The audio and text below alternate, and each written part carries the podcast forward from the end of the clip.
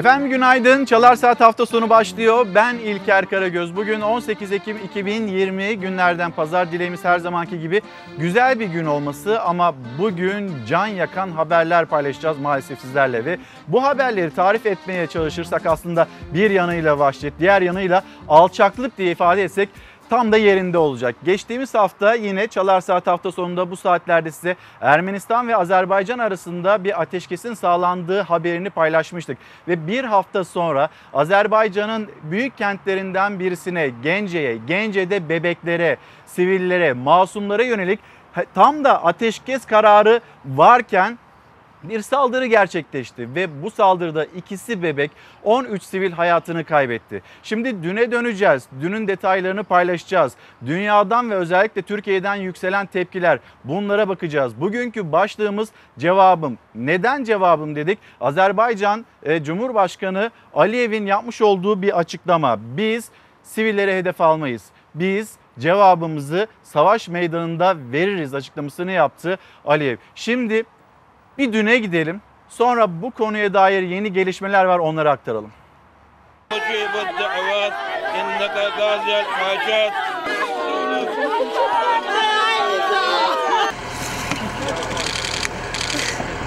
Ermenistan dünyanın gözü önünde yine masum sivillere hedef aldı. Bir hafta içinde ikinci kez Gence'yi vurdu. İkisi çocuk 13 kişi hayatını kaybetti. 50'den fazla kişi de yaralandı. Bu insanlığa karşı cinayettir.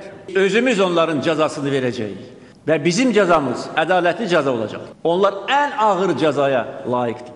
Gence halkı hain saldırıya uykusunda yakalandı. Ermenistan'ın yolladığı füzeler gecenin sessizliğini bozdu. 20'den fazla bina yerle bir oldu. O binaların enkazından 13 kişinin cansız bedeni çıkarıldı.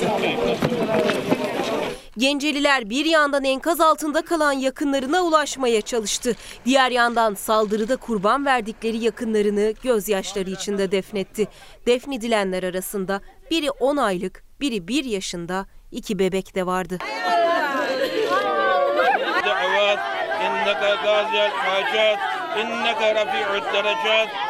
Azerbaycan ordusu hain saldırıya misliyle yanıt verdi. İki Su-25 savaş uçağı ve bir insansız hava aracını düşüren Azerbaycan onlarca askeri sığınağı ve mühimmatı da imha etti. Ermenistan ordusundan 300 asker mevzilerini bırakarak kaçtı.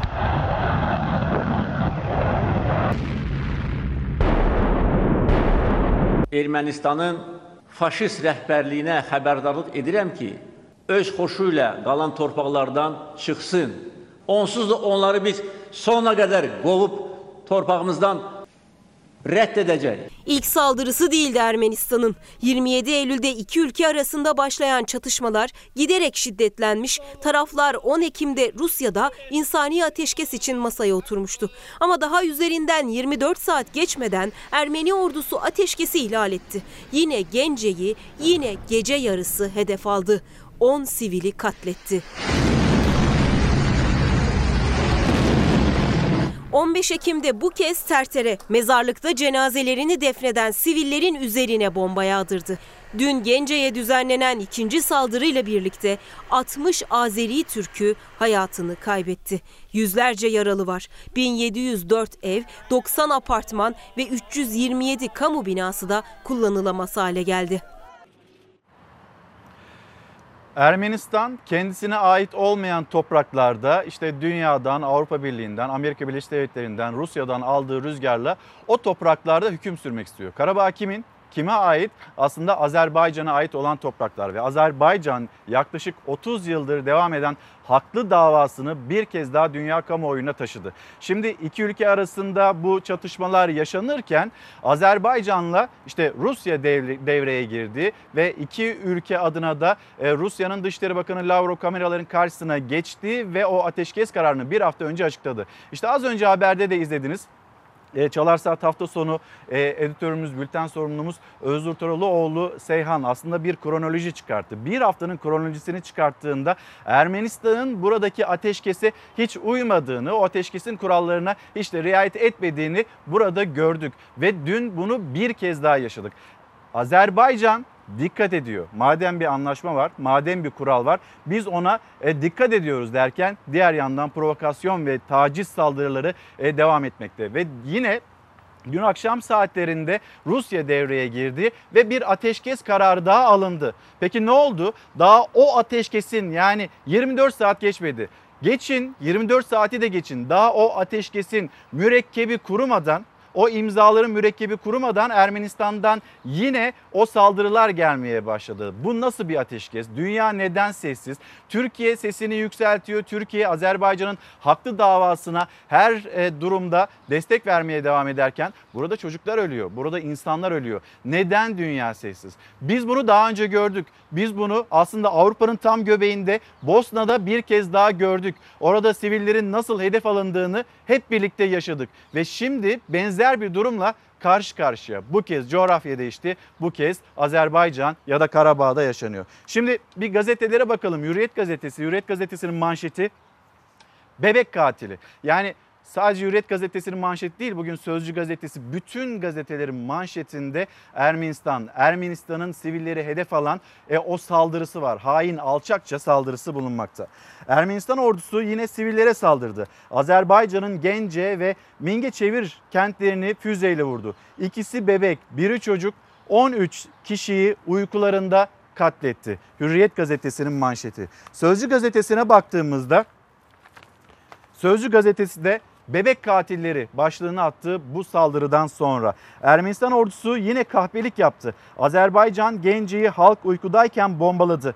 Üçü çocuk 13 masum sivili alçakça katletti dedi Sözcü gazetesi manşetten. Yeni Çağ gazetesi Yeni Çağ gazetesi de Bunlar insan olamaz başlığıyla çıktı bugün okurların karşısına. Ermenistan Gence'yi gece yarısı balistik füzelerle vurdu. Uykudaki ikisi çocuk 13 sivil öldü 50 kişi yaralandı. Ve gelelim Milli Gazete bütün dünyada kamuoyunda sürekli Türkiye'ye yönelik hani bir soykırımdan sözde bir soykırımdan söz ediyor ya Ermenistan. Milli Gazete de aslında Ermenistan'a e, tam da buradan bir yanıt vermekte. Soykırım diyordunuz ya işte soykırım. Yıllardır Türkiye'ye iftiralarla saldıran Ermenistan savaşın kurallarına da uymuyor.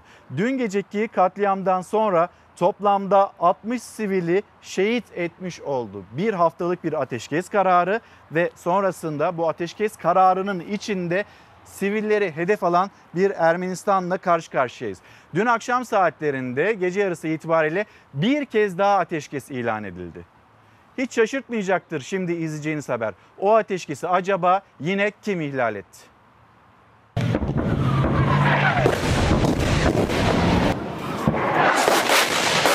Azerbaycan ve Ermenistan insani amaçlı geçici ateşkeste anlaştı. Ateşkes 18 Ekim 00 itibariyle başladı. Ama daha mürekkep kurumadan saldırı haberleri gelmeye başladı. Ermenistan'ın insanlık nerede dedirten gece yarısı uykudaki masum sivillere hedef alan saldırılarının ardından bir kez daha insani amaçlı geçici ateşkeste anlaşıldı. Azerbaycan Dışişleri Bakanlığı'ndan yapılan açıklamada geçici ateşkes kararının Agit Minsk grubu eş başkanlarının 1 ve 5 Ekim tarihli bildirilerine dayanarak ve 10 Ekim tarihli Moskova bildirisine uygun olarak kabul edildiği bildirildi. Azerbaycan Savunma Bakanlığı tarafından yapılan açıklamada Ermenistan ordusunun bir kez daha anlaşmayı büyük ölçüde ihlal ettiği belirtildi. Açıklamada Cerbayıl'ın çevresindeki bölgelere ve Araz Nehri boyunca kurtarılan köylere havan ve toplarla ateş ettiği bildirildi. Askerler arasında herhangi bir kayıp verilmediği ifade edilen açıklamada saldırılara Azerbaycan ordusu tarafından gerekli cevabın verildiği aktarıldı. Tüm cephe boyunca kontrolün Azerbaycan ordusunda olduğu da ifade edildi.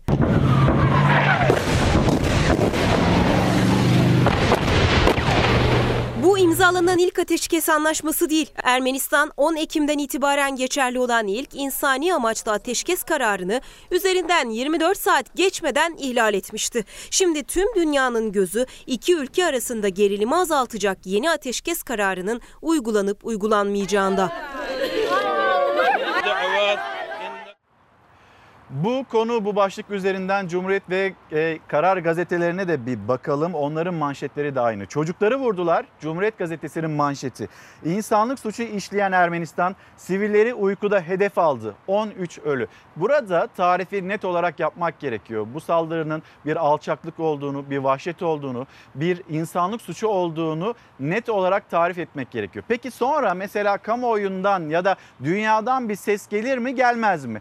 Birleşmiş Milletler bir kınama kararı açıkladı. Ama o kadar cılız yükseliyor ki buradaki sesler. Azerbaycan, orada yaşamını yitiren siviller bütün bu ortaya çıkan yaralara merhem olmuyor. Yine sırtını dönen, yine görmezden gelen, 3 gün sonra unutulur diye bakan bir dünya ile karşı karşıyayız. Ya da Birleşmiş Milletler belki de şöyle bakıyordur. Ya yarın öbür gün bizim ülkemizde seçim olur. Onların da belki bizim ülkemizde lobileri var, güçlüler, ekonomik anlamda da e, bir şey ifade ediyorlar. O yüzden hani Kınayalım mı? Ne yapalım? Böyle tam bir kararsızlıkta mı kalıyor acaba Birleşmiş Milletler? Burada bir insanlık var. Burada bir insanlık suçu var. Bütün dünyaya işte e, ahkam kesen o koca koca ülkelerden baktığınızda hiç o güçlü ses gelmiyor. Ne yapıyorsunuz siz? Orada insanları katlediyorsunuz demiyor. Çünkü onlar da bu işin bir tarafıyla maalesef ortağı. Karar Gazetesi, Karar Gazetesi manşeti sivil katliamına dur diyen yok. Rusya ve Fransa başta olmak üzere cephedeki askeri çatışmaları durdurmak için çaba gösteren ülkeler aynı yaklaşımı siviller için sergilemedi. Erivan önceki saldırılarına e, dünyanın sessiz kalmasından aldığı cüretle Genci'yi yine vurdu. Bakın bir haftalık ateşkes az önce e, okuduk Milli Gazete'den bu bir haftalık ateşkes içinde 60 sivil hayatını kaybetti, katledildi ve bu saldırılara herkes sessiz kaldığı için o Gence'deki saldırıyı yaşadık. Hatta dün gece ateşkes kararı alındı ve yine Ermenistan'ın saldırılarına şahitlik ettik. Bunun detaylarını yine Çalar Saat'in e, içinde hafta sonu Çalar Saat hafta sonu içinde yeni görüntüler geldiğinde yine aktarıyor olacağız. Azerbaycan'ın ikinci büyük kentine yönelik füzeli katliamda ikisi çocuk 13 kişi hayatını kaybetti. Moskova ateşkes e, istedi ve bu ateşkes ilan edildi. Moskova bir kez daha devreye girdi. Yapmayın etmeyin ya da Ermenistan'a ne yapıyorsun der gibi belki de ama Moskova'yı falan dinleyen yok. ABD'ye bakıyor ya da Fransa'ya bakıyor ve Ermenistan burada saldırılarına, tacizliğine ya da alçaklığına devam ediyor. Bakü cephe hattında ilerleyen e, Bakü cephe hattında ilerlerken masa kuruldu. Dağlık Karabağ'da 50'ye yakın noktayı işgalden kurtaran Azerbaycan'ın ilerleyişi sürerken Rusya ateşkes masası kurdu. Ancak Erivan kanlı saldırılarını sürdürünce mutabakat kağıt üstünde kaldı. Dün akşamki mutabakatta nasıl kağıt üstünde kaldı onu da az önce duydunuz aktardık sizlere. Şimdi dünyanın sesi çıkmıyor ama Türkiye Türkiye Azerbaycan Azerbaycan'ın haklılığı konusunda tek yürek. Eşki, sen de bura ver, bura diyor. Azerbaycan'da hakkın ve haklının yanında durmayı sürdüreceğiz. Ermenistan savaş suçu işlemeye, sivilleri katletmeye devam ediyor. Çoluk çocuk demeden masum insanları öldürüyor. Bu vahşete sessiz kalmak, bu cinayetlere ortak olmak demektir. İnsanlıktan nasibini almayanlar işledikleri suçun hesabını verecek. Ermenistan'ın sivillere de falan saldırılarına karşı Ankara yine ortak ses yükseltti. İktidar muhalefet Erivan yönetiminin insanlık suçuna dünyanın sessiz kalmaması gerektiğini söyledi. Azerbaycan'ın Gence ve Mingeçevir şehirlerine gerçekleştirdiği saldırılarla savaş ve insanlık suçu işleyen Ermenistan'ı şiddetle kınıyorum. Kardeş Azerbaycan halkına geçmiş olsun dileklerimi iletiyor. Haklı davalarında yanlarında olduğumuzu bir kez daha hatırlatıyorum. Bu haydut devlete destek verenleri kendilerine insanlığın ortak vicdanı önünde hesap sorulacağı konusunda ikaz ediyor. Ermenistan'ın saldırılarına sessiz kalanlar ve onları cesaretlendirenler savaş suçlarına ortak olmaktadırlar. Ermenistan ve destekçileri bu katliamların hesabını mutlaka vereceklerdir. Birleşmiş Milletler Ermenistan'ın sivil yerleşim yerlerine yaptığı saldırıyı kınamakla yetindi. Milli Savunma Bakanı Hulusi Akar da Azerbaycan Milli Savunma Bakanı ile telefon görüşmesi gerçekleştirdi. Meral Akşener Davutoğlu da Azerbaycan'ın haklı davasında yanındayız dedi. Türkiye Büyük Millet Meclisi Başkanı Mustafa Şentop'la AK Parti, CHP, MHP ve İyi Parti milletvekillerinden oluşan heyet de Bakü'ye gidiyor. Azerbaycan 50'ye yakın noktayı işgalden kurtardı. 30 yıllık işgalden kurtardı. Madem ateşkes işe yaramıyor o zaman Azerbaycan'ın yoluna devam etmesi ve Karabağ'ı tamamen özgürleştirmesi ve yeniden kendi toprağına katması gerekiyor demekte Şahin Bey gönderdiği mesajda. Şimdi bu konuya tekrar geri döneceğiz ama bir memlekete gelelim. Türkiye'de de önemli bir saldırı savuşturuldu. Hemen kameralarımızı bir Gaziantep'e çevirelim. Gaziantep'ten geldi bu haber. Gaziantep'te park halindeki bir aracın altına bırakılan zaman ayarlı bomba imha edildi. Şu anda görüntülerde ekranlarınıza yansımakta. Vatandaşlar e, dikkat çekti, vatandaşların dikkatini çekti ve bu e, bombanın bırakıldığı yerde Karşıyaka Polis Merkez Amirliği'nin tam karşısıydı. Olay yerinden e, hızla uzaklaşan bir kişiyi gören vatandaşlar şüphelinin eşkalini ve bindiği aracın plakasını da polise bildirdiler. Olay yerine gelen bomba imha ekipleri çantada 3 parça halinde yaklaşık 1 kilo 200 gram ve her parçası zaman ayarlı düzeneye sahip patlayıcı madde olduğunu tespit etti. Sonrasında bu patlayıcı madde imha edildi, etkisiz hale getirildi ve şimdi polis Gaziantep'te bu bombayı bırakan kişinin peşinde. Evet yani ne Azerbaycan burada bir huzurun olmasını istiyorlar. Ne Türkiye topraklarında Türkiye'nin kafasını böyle kaldırmasını istiyorlar. Ne Doğu Akdeniz, Doğu Akdeniz'de Türkiye'nin haklılığı var. Kuzey Kıbrıs Türk Cumhuriyeti'nin haklılığı var. Bunu görmek istiyorlar. Böyle kaotik bir coğrafya yaratmaya çalışıyorlar ve yine onlar kendilerinin haklı olduğunu savunuyorlar. Şimdi Hemen bir Kuzey Kıbrıs Türk Cumhuriyeti'ne gidelim çünkü geçen hafta ilk tur seçimi yapılmıştı Cumhurbaşkanlığının. Bu haftada iki aday yarışacak ve ikinci tur yarışı olacak. E, hem başbakan şu anda mevcut başbakan ve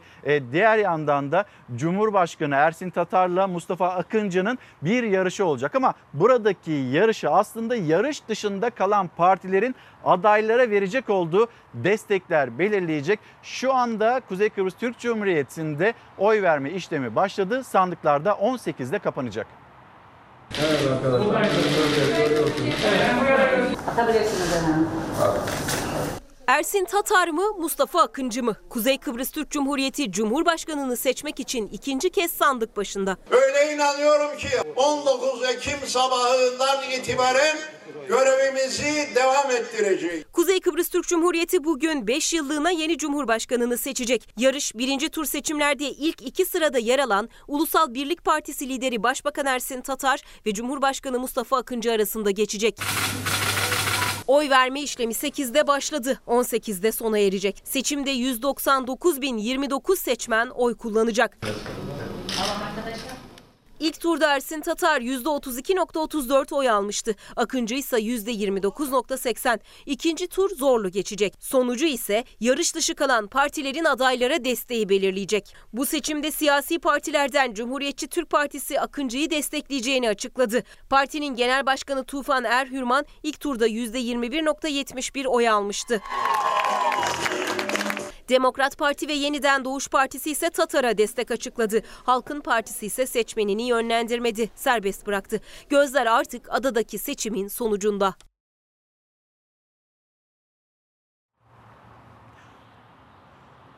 Ulu Önder Mustafa Kemal Atatürk'ün ebedi istirahatgahı Anıtkabir. Anıtkabir'den şöyle yavaş yavaş açıldığımızda biliyorsunuz Ankara'dan gerçekleştiriyoruz.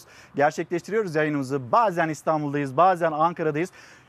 Şimdi memleketin havasına geçeceğiz ama Ankara'da yavaş yavaş bir sağanak yağışın yaklaştığının bilgisini aktarmak için aslında bu görüntüyü de ekranlarınıza taşıyoruz. İlerleyen saatlerde Ankara'da bir sağanak yağış olacak. Bu arada dün ASKİ'nin ya da Ankara Büyükşehir Belediyesi'nin bir uyarısı vardı.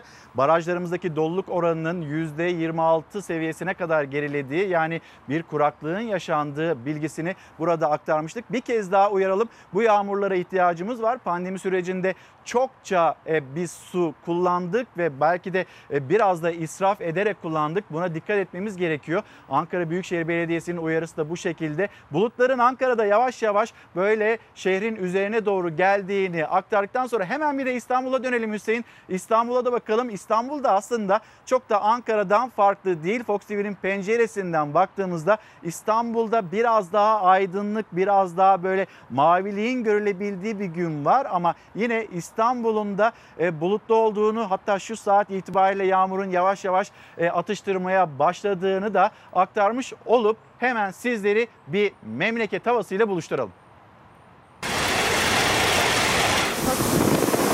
Dün batıdan Türkiye'ye giriş yapan yağmur ilerlemeye devam ediyor. Bugün daha geniş bir alana yayılıyor. Meteoroloji Genel Müdürlüğü'nden Marmara'nın güneydoğusu ve Karadeniz'in batısı için kuvvetli yağış uyarısı geldi. Sakarya, Bursa, Bilecik, Yalova, Bolu, Zonguldak, Bartın, Kastamonu ve Sinop bugün kuvvetli yağış alabilir. Meteoroloji yağışların sel, su baskını, ulaşımda aksamalar gibi olumsuzluklara neden olabilecek konusunda uyardı. Bu bölgelerde yaşayanların dikkatli olmasında fayda var. Ege, Batı Akdeniz'in iç kesimleri, İç Anadolu'nun kuzeybatısı da yağışlı bugün. Yağmur alan bölgelerde hava sıcaklığı da düşecek. Diğer yerlerde önemli bir değişiklik olmayacak. Pazartesi yağışlar Batı Karadeniz'de şiddetleniyor. Salı günü ise tüm yurda yayılıyor. Gökyüzünün açılması ve hava sıcaklıklarının yükselmesi Perşembe gününü bulacak. Gülay Hanım günaydın. Eskişehir'in de inanılmaz soğuk olduğunu bilgisini paylaşıyor bizimle. Ali Bey yazmış. Şu anda Bursa'da deyim yerindeyse gökdelindi. inanılmaz bir yağmur var. Sağanak yağış var demekte. Yalova'dan yazan arkadaşlarımız var. Onlar orada yağmurun olduğunu söylemekte. Şimdi hani böyle son 50 yılın en kurak sonbaharını yaşıyoruz. Mevsimler değişti. Artık siz Ağustos'u Eylül olarak sayın. Eylül ayına kaydı o sıcaklıklar küresel bir iklim değişikliği olduğunu hatırlatıyor yine uzmanlar. Günaydın diyen izleyicilerimiz var. Sosyal medya hesaplarımızı ekranda görüyorsunuz. İlker Karagöz Fox, e, Twitter, Instagram adresim, Twitter adresimde Karagöz İlker. Bu adreslerden bize ulaşabilirsiniz. Cevabın başlığı altında konuşmak istiyoruz sizlerle. Bugün size sormak istediğimiz sorulardan bir tanesi de şimdi Covid-19 gündemi bu başlığa geçiş yapacağız. Ama mesela e, birazdan bir ismi Doktor Necla Kılıncı ağırlayacağız. Çıkış bulan var mı? Bu kitabı, bu kitabın neyi anlattığını konuşurken aslında bir soruya da yanıt vermeye çalışacağız.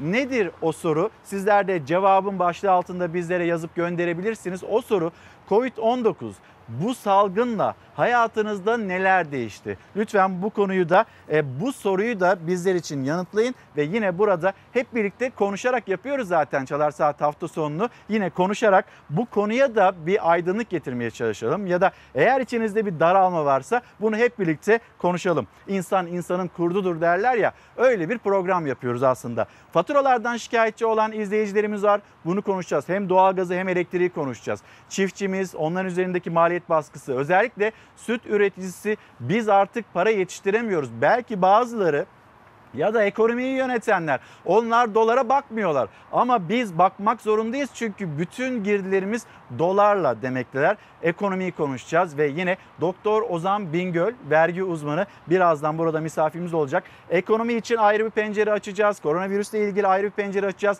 Sözcü gazetesi yazarı Deniz Zeyrek, Deniz abi geldi şu anda bekliyor. E, onunla şöyle bir gündeme de bakmak istiyoruz. Ama önce hava durumunu paylaştık. Grip mevsimine dikkat edin demek istiyoruz. Çünkü grip ve koronavirüs aynı semptomları gösteriyor. Buna dikkat etmezsek hastanelerdeki hasta yükü daha da artabilir ya da servislerde bir kaos yaşanabilir. Uzmanlar da söylüyor. Sağlık Bakanı Fahrettin Koca da söylüyor. Bunun bir uyarısını yapalım. Ateş var mı? Yok. Sonbahar ve kış koronavirüs için fırsat ayları olacak. Mevsimsel grip vakalarını buna eklerseniz işin ciddiyeti ortaya çıkar. Bağışıklığımızı güçlendirmeye gayret ediyoruz. Ihlamur, işte ne bileyim portakal kabuğu. Yani ne var ne yok her şeye karıştırıp öyle içiyoruz sürekli. Bu sene işler daha da karışacak. Çünkü koronavirüsle gribi birbirinden ayırt etmekte de zorlanabiliriz. Her ikisi de benzer semptomlara sahip. Koronavirüs riski tüm yoğunluğuyla devam ederken bir de benzer belirtilere sahip grip mevsimi geliyor. Ayırt etmek de zor olacağı için iki kat dikkat etmek gerekiyor. Şayet koronavirüs bir de grip üzerinden yayılırsa salgınla baş etmek daha da zorlaşır. Gripin bulaşma yolu da aşağı yukarı koronavirüs enfeksiyonları gibi olduğu için maske, mesafe ve hijyene dikkat edildiği sürece bu enfeksiyonların da azalacağını düşünüyoruz. Yaklaşan kış mevsimiyle birlikte sadece koronavirüse karşı değil gribe karşı da en etkili silah maske. Ancak yağmurlu havaya dikkat çünkü nemlenen maskenin koruyucu özelliği kalmıyor. Eğer maske ıslandıysa kesinlikle imha edilip yeni maskenin takılması gerekir. Her şeyin başında iyi dinlenmek ve sağlıklı olmak geliyor. Biz Covid-19 vakalarında en ağır seyreden vakaların diyabetik hastalar ve e, aşırı kilolu hastalar olduğunu gördük. Vitamin alıyorum, vitamin takviyesi alıyorum. Onun dışında herhangi bir şey yapmıyorum. Enfeksiyon hastalıkları uzmanı Profesör Doktor İftihar Köksal'a göre vitamin takviyeleri de doktor tavsiyesi dışında doğal yoldan alınmalı. Balıktan çok güzel vitamin elde etmek mümkün. Yine yumurta inanılmaz bir protein kaynağıdır. Her gün tüketilebilir. Şekerden ve tuzdan olabildiğince uzak durmak el hijyeni çok önemli. En az iyi beslenmek kadar önemli bir şey de ellerin çok iyi yıkanmış olması. Tereyağımız, peynirimiz, her şeyimiz köyden geldiği için doğal şeylerle besleniyoruz yani. Şu anda benim maskemin içinde de artı bir koruyucum var. Ben hep o şekilde çıkıyorum. Profesör Köksal'a göre bol sıvı tüketimi ve 7-8 saatlik uyku da çok önemli. 65 yaş üstü ve kronik hastalığı olanlara ise grip aşısı yaptırmalarını öneriyor. Dokuların oksijenlenmesi çok önemli. Sağlıklı yaşam, sağlıklı beslenme, spor yapmak yani bir sağlıklı insanın yaptığı her şey bizi koruyucu olacaktır. Efendim bir kez daha günaydın. Devam ediyoruz Çalar Saat hafta sonunda. Sözcü gazetesi yazarı Deniz Zeyrek şu anda yanımda. Ee, Deniz abi günaydın. Günaydın. Hoş geldin. Hoş bulduk. Ee, güzel bir haber. Umut veren bir haberle başlayalım istersen. Dün Cumhurbaşkanı Erdoğan Karadeniz açıklarındaydı. Fatih sondaj gemisine çıktı. 320 milyar metreküplük bir doğalgaz keşfi ilan edilmişti. Hani bu keşifin daha da ilerleyebileceği de söylenmişti. İlerlediği bilgisini paylaşmak için kameraların karşısına geçti. Hemen bir aktaralım izleyicilerimize. Sonra haberi sonra da değerlendirmesini yapalım. Gaz rezervimiz 405 milyar metreküp. Başkan Erdoğan Fatih sondaj gemisinde yeni müjdeyi açıkladı. Karadeniz'de 85 milyar metreküp daha doğalgaz rezervi bulduk dedi. Şimdi hemen bu haberin detaylarını bir aktaralım sizlere, izleyicilerimize. Ondan sonra da üzerine konuşalım. 320 milyar metreküplük doğalgaz bulunduğu müjdesini milletimize ilan etmiştik. Keşfettiğimiz rezerve 85 milyar metreküp daha ilave edildi. Tuna 1 bölgesindeki toplam doğalgaz rezervi miktarı 405 milyar metrekübü buldu. Fatih sondaj gemisi Karadeniz'e Tuna 1 sahasında 85 milyar metreküp daha doğalgaz rezervine ulaştı. Cumhurbaşkanı Erdoğan yeni rezervi açıklamak için çıktığı sondaj gemisinde Avrupa Birliği'ne Akdeniz mesajı verdi. Avrupa Birliği'nin Yunanistan ve Rum kesiminin adeta esiri haline gelmiş olması en çok kendisine zarar veriyor.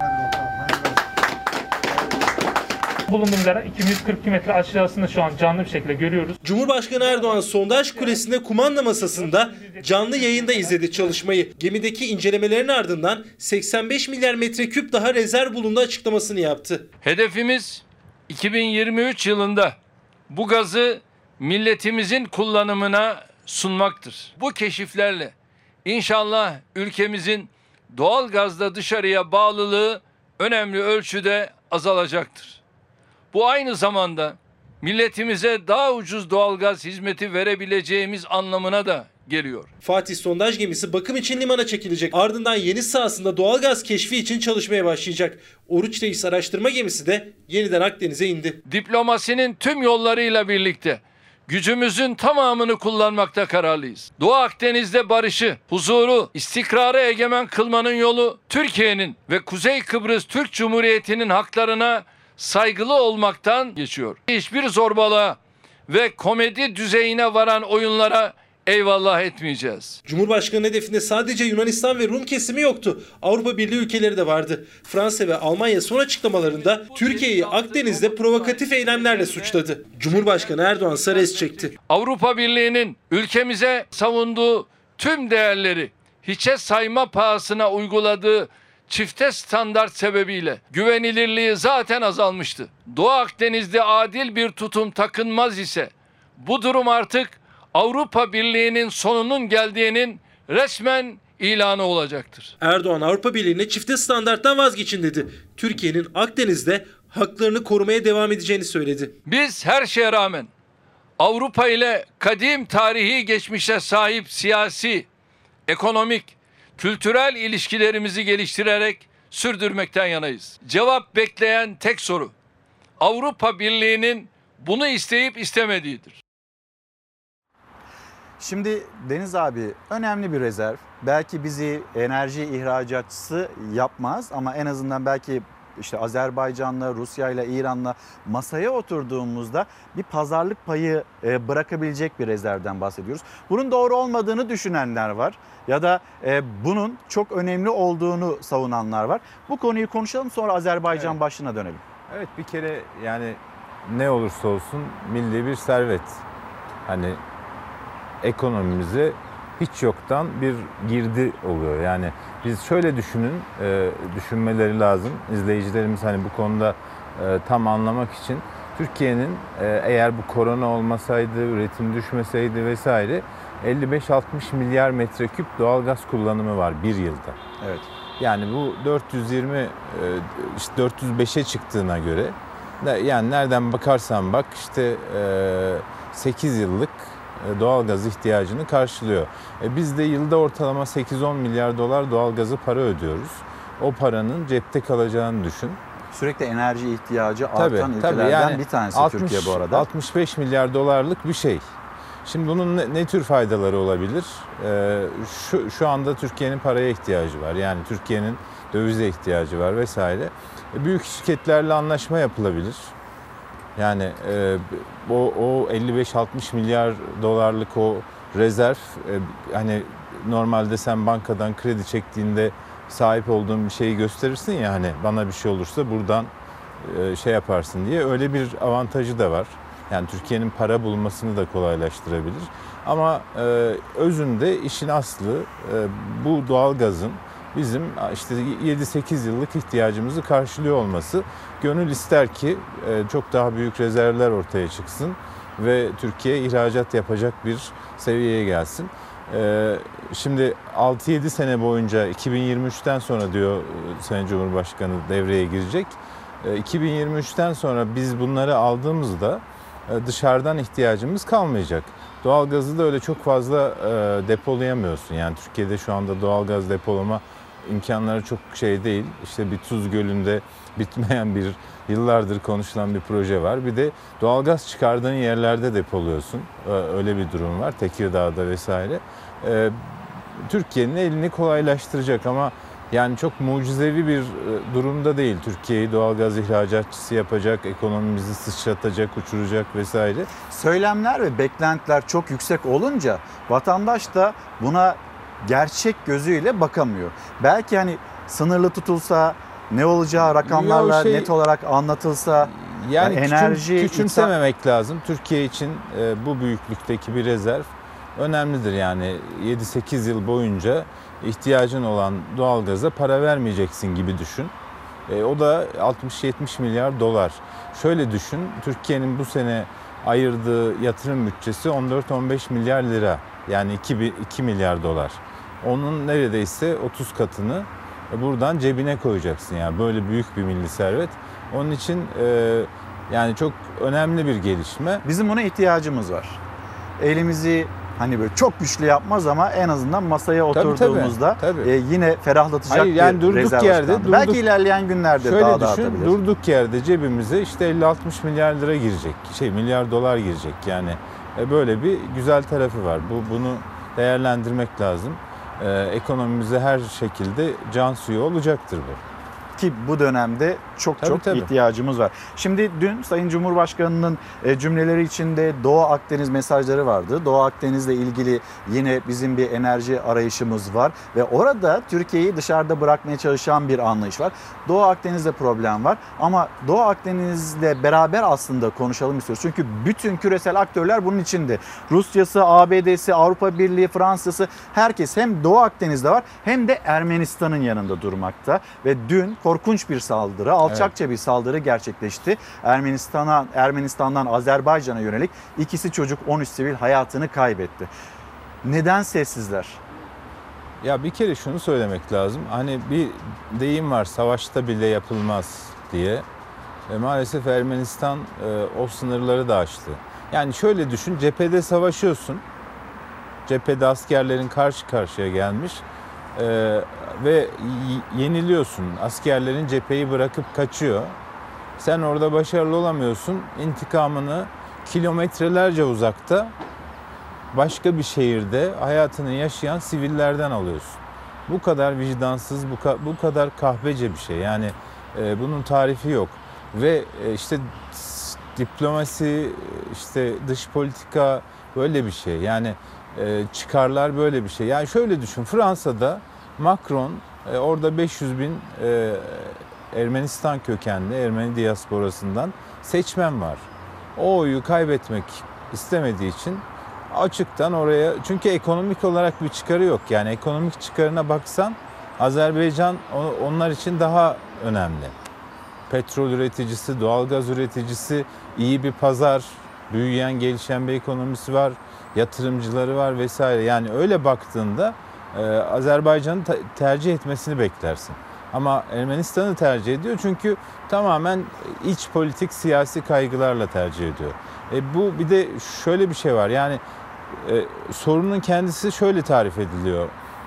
Burası Azerbaycan top- toprağı. Çok net yani tartışmasız. Birleşmiş Milletler kararları bile e, Azerbaycan'ın arkasında. Karabağ Azerbaycan toprağı. E yıllardır işgal altında. E, şimdi Azerbaycan boşaltıyor orayı. Çıkın buradan diyor. E, bunda bile Azerbaycan'ın desteklemeleri gerekiyor ama onu da yapmıyorlar. Yani e, değişik bir şey var. E, bir de çıkarlar da aslında normalde e, hani Rusya ile Amerika'nın çıkarının orada çakışması, çatışması lazım. Birinin A dediğine birinin B de- demesi lazım. Tuhaf bir durumda ikisi de aynı şey için uğraşıyor. Belki Fransa iç siyaseti için kurduğum denklem Amerika Birleşik Devletleri'ndeki iç siyaset için de geçerli. Bunu söyleyebiliriz. Ama İşte bu Rusya'da, yüzden de Rusya'da suskunlar. denklemin değiştiği ortada. Eskiden olsaydı Rusya Azerbaycan'ın önüne dikilirdi. Ama şimdi e, tabloya bakıyorsun.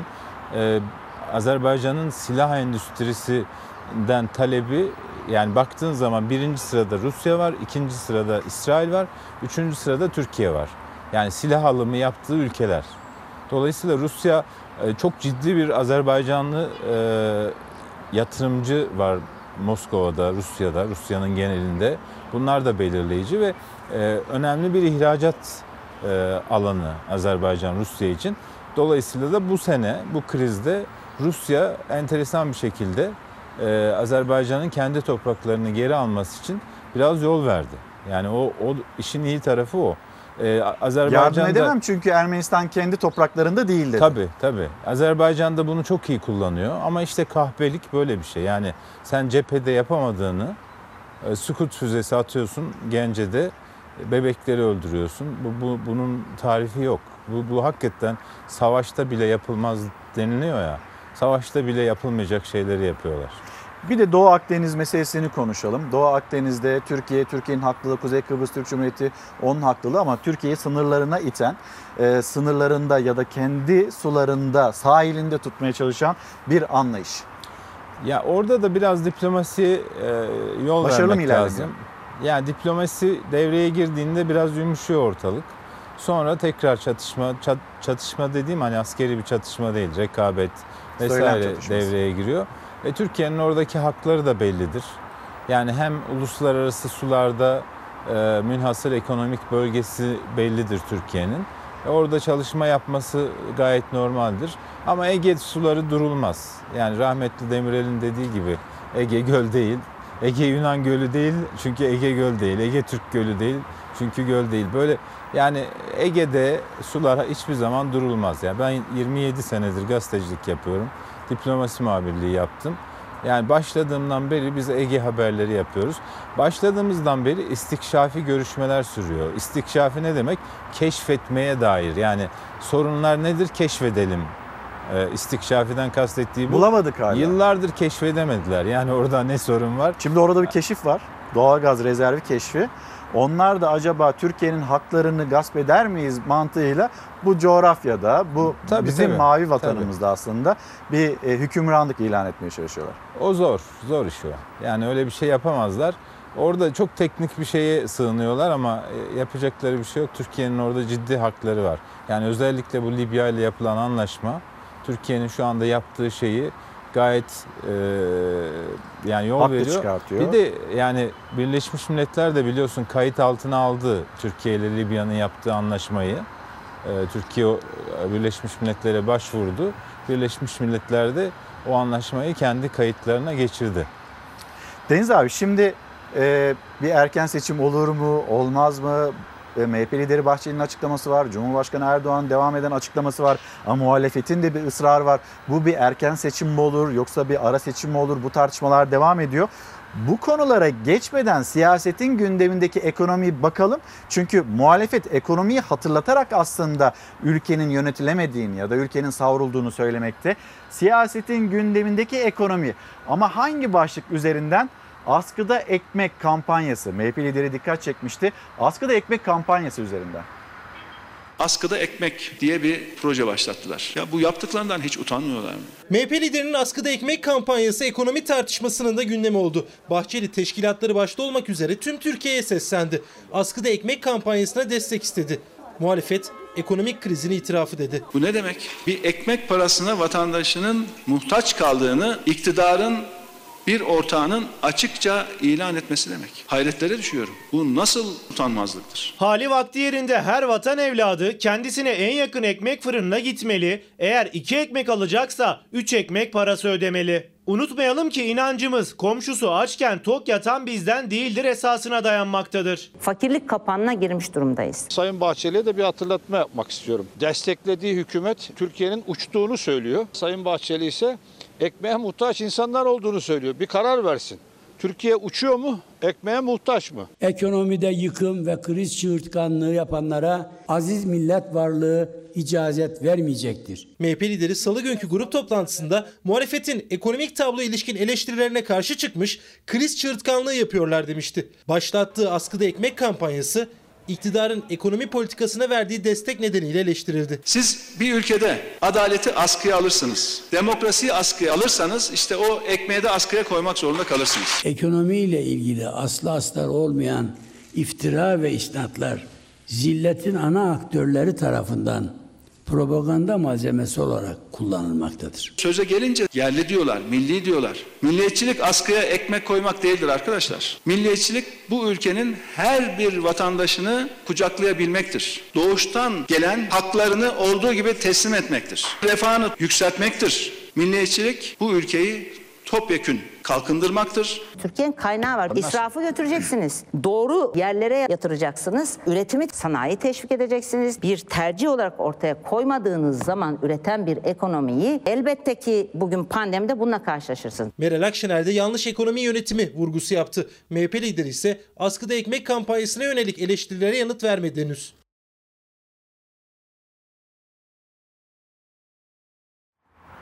Şimdi bu erken seçim ya da ara seçim, muhalefetin isteği, muhalefetin çağrısı nasıl sonuçlanır? Ve askıda ekmek bu kampanya bize neyi gösteriyor aslında? Askıda ekmek varken erken seçim olmaz. Tayyip Erdoğan kaybedeceği seçime girmek istemez. Yani 18 yıldır bu yani Tayyip Erdoğan'ı ve siyasetini takip eden biri olarak söylüyorum. Askıda ekmek varken seçime giderse kaybeder. Ve kaybedeceği bir erken seçime de gitmez. Bu kadar net. E, Ayrıca Nasıl bir koşul olması lazım o zaman? ya şöyle bir durum var. Şimdi Tayyip Erdoğan ülkeyi seçime götürse kalan günlerini de kaybedecek. Yani önümüzdeki Cumhurbaşkanlığı yapacağı yılları da eliyle vermiş olacak. Muhalefet Ar- okuyamıyor mu yoksa sıkıştırıyor mu? Muhalefet sıkıştırmak için yapıyor. Muhalefet siyaset yapıyor. Yani Türkiye'nin şu anda seçime gidebilmesi, gitmesi için çok olağanüstü koşulların ortaya çıkması lazım. Yani gerek ekonomide gerek siyasi yönetim içinde vesaire. Ancak o zaman erken seçime gidebilir. Bir de tabii Sayın Bahçeli'nin tavrı önemlidir. Türkiye'de seçim meselesini Sayın Bahçeli belirler. Yani çekerse desteğini hükümetten der- derse ki ben artık hani e, bu hükümeti desteklemiyorum. E, O zaman bir seçim koşulları oluşur. Çünkü parlamento da çoğunluğunu kaybeder. Yasa geçiremez. E, yani ama seçime gitmek için... Siyaset sıkışır. Tabii tabii Yönetim siyaset sıkışır. sıkışır. yönetim sıkışır. E, zaten e, AK Parti de kan kaybetmiş. Yani e, ben şunu görüyorum. Hani Ankara'da sağda solda karşılaşıyoruz mesela. Eskiden tanıdığımız AK Partililer böyle muhalif konuşuyorlar.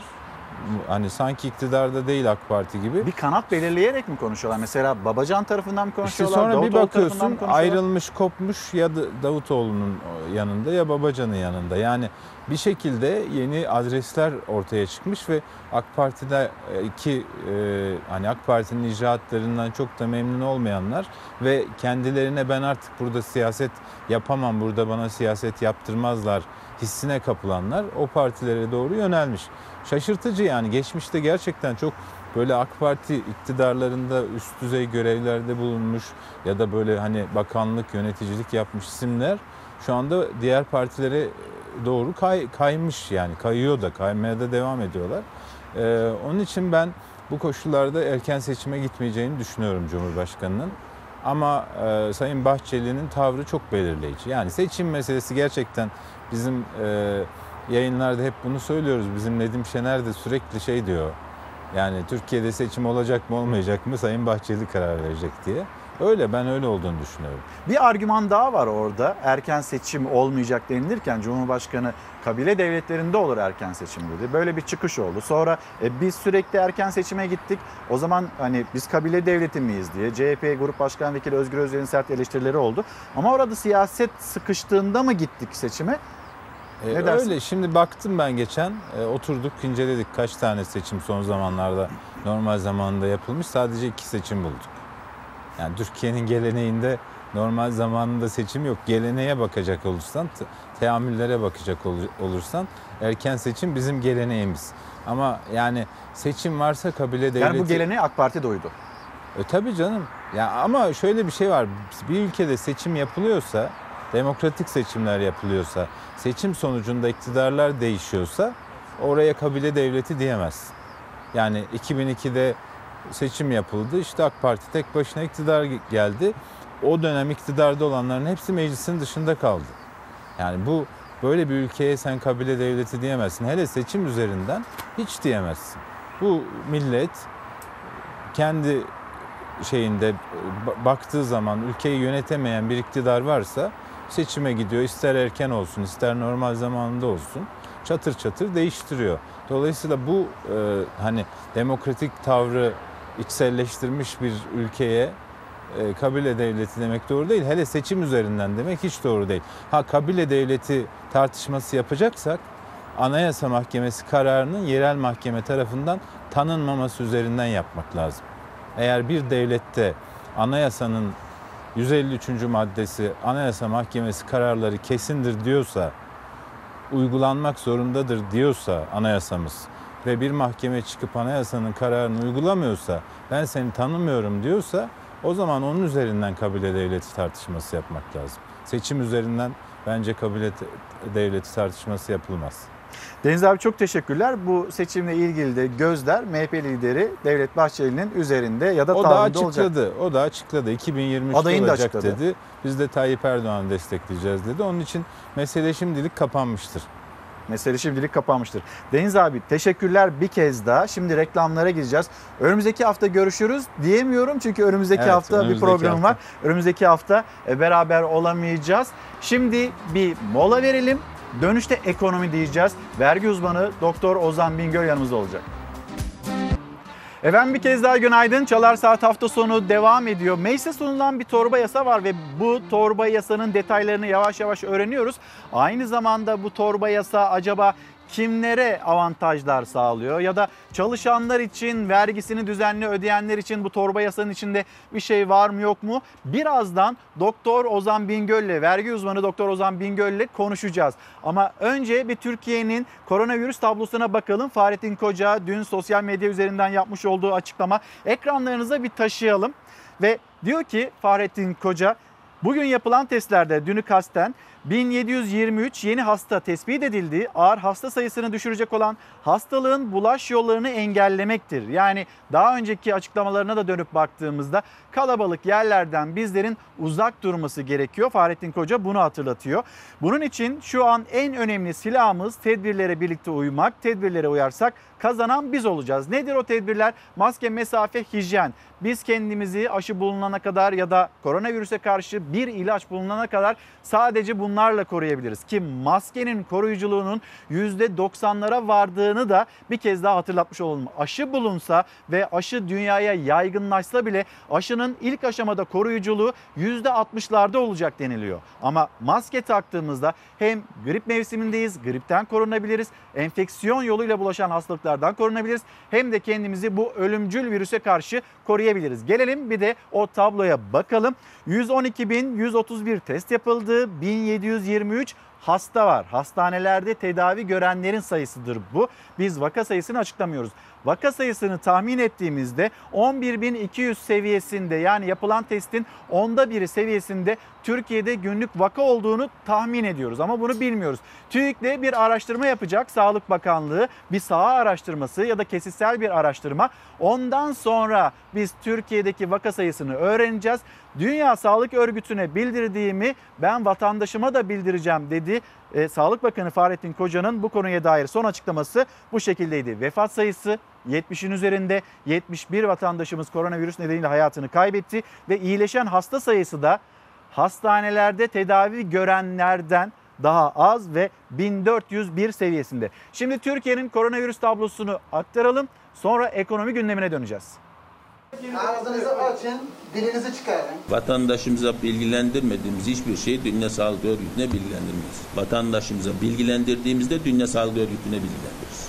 Bunu net ifade etmek istiyorum. Dünya Sağlık Örgütü bu bilgiyi ille ki bulacak ve alacak yani onu söyleyeyim. Vaka hasta ayrımının 15 Ekim'den itibaren tablolarda yerini daha net alacağı açıklanmıştı. Henüz bir değişiklik yapılmadı. Sağlık Bakanı Fahrettin Koca, 15 Ekim'de başlatılanın Türkiye İstatistik Kurumu ile yürütülen bir çalışma olduğunu duyurdu. Ayın 15'inden itibaren başlıyoruz demiştim. TÜİK'le birlikte yapıyoruz ve TÜİK'le birlikte yapılan bütün Türkiye genelini kapsayacak bir örneklem içinde olmasını istiyoruz. Gelecek hafta itibariyle de bu başlanmış olacak. Güven verici değil.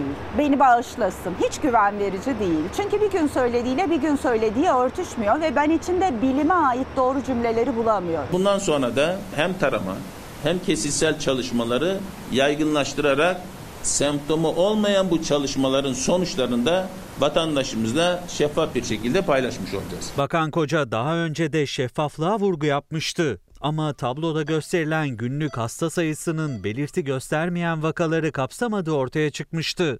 Artık havalimanlarındaki, cezaevlerindeki ya da organize sanayi bölgelerindeki toplu taramalarla belirti göstermeyenlere de ulaşılacak ve bu bilgiler kamuoyuyla birlikte Dünya Sağlık Örgütü ile de paylaşılacak. Enfeksiyon hastalıkları uzmanı Profesör Doktor Esin Şenol'a göre ise tüm vakaların vaktinde herkesle paylaşılması şart.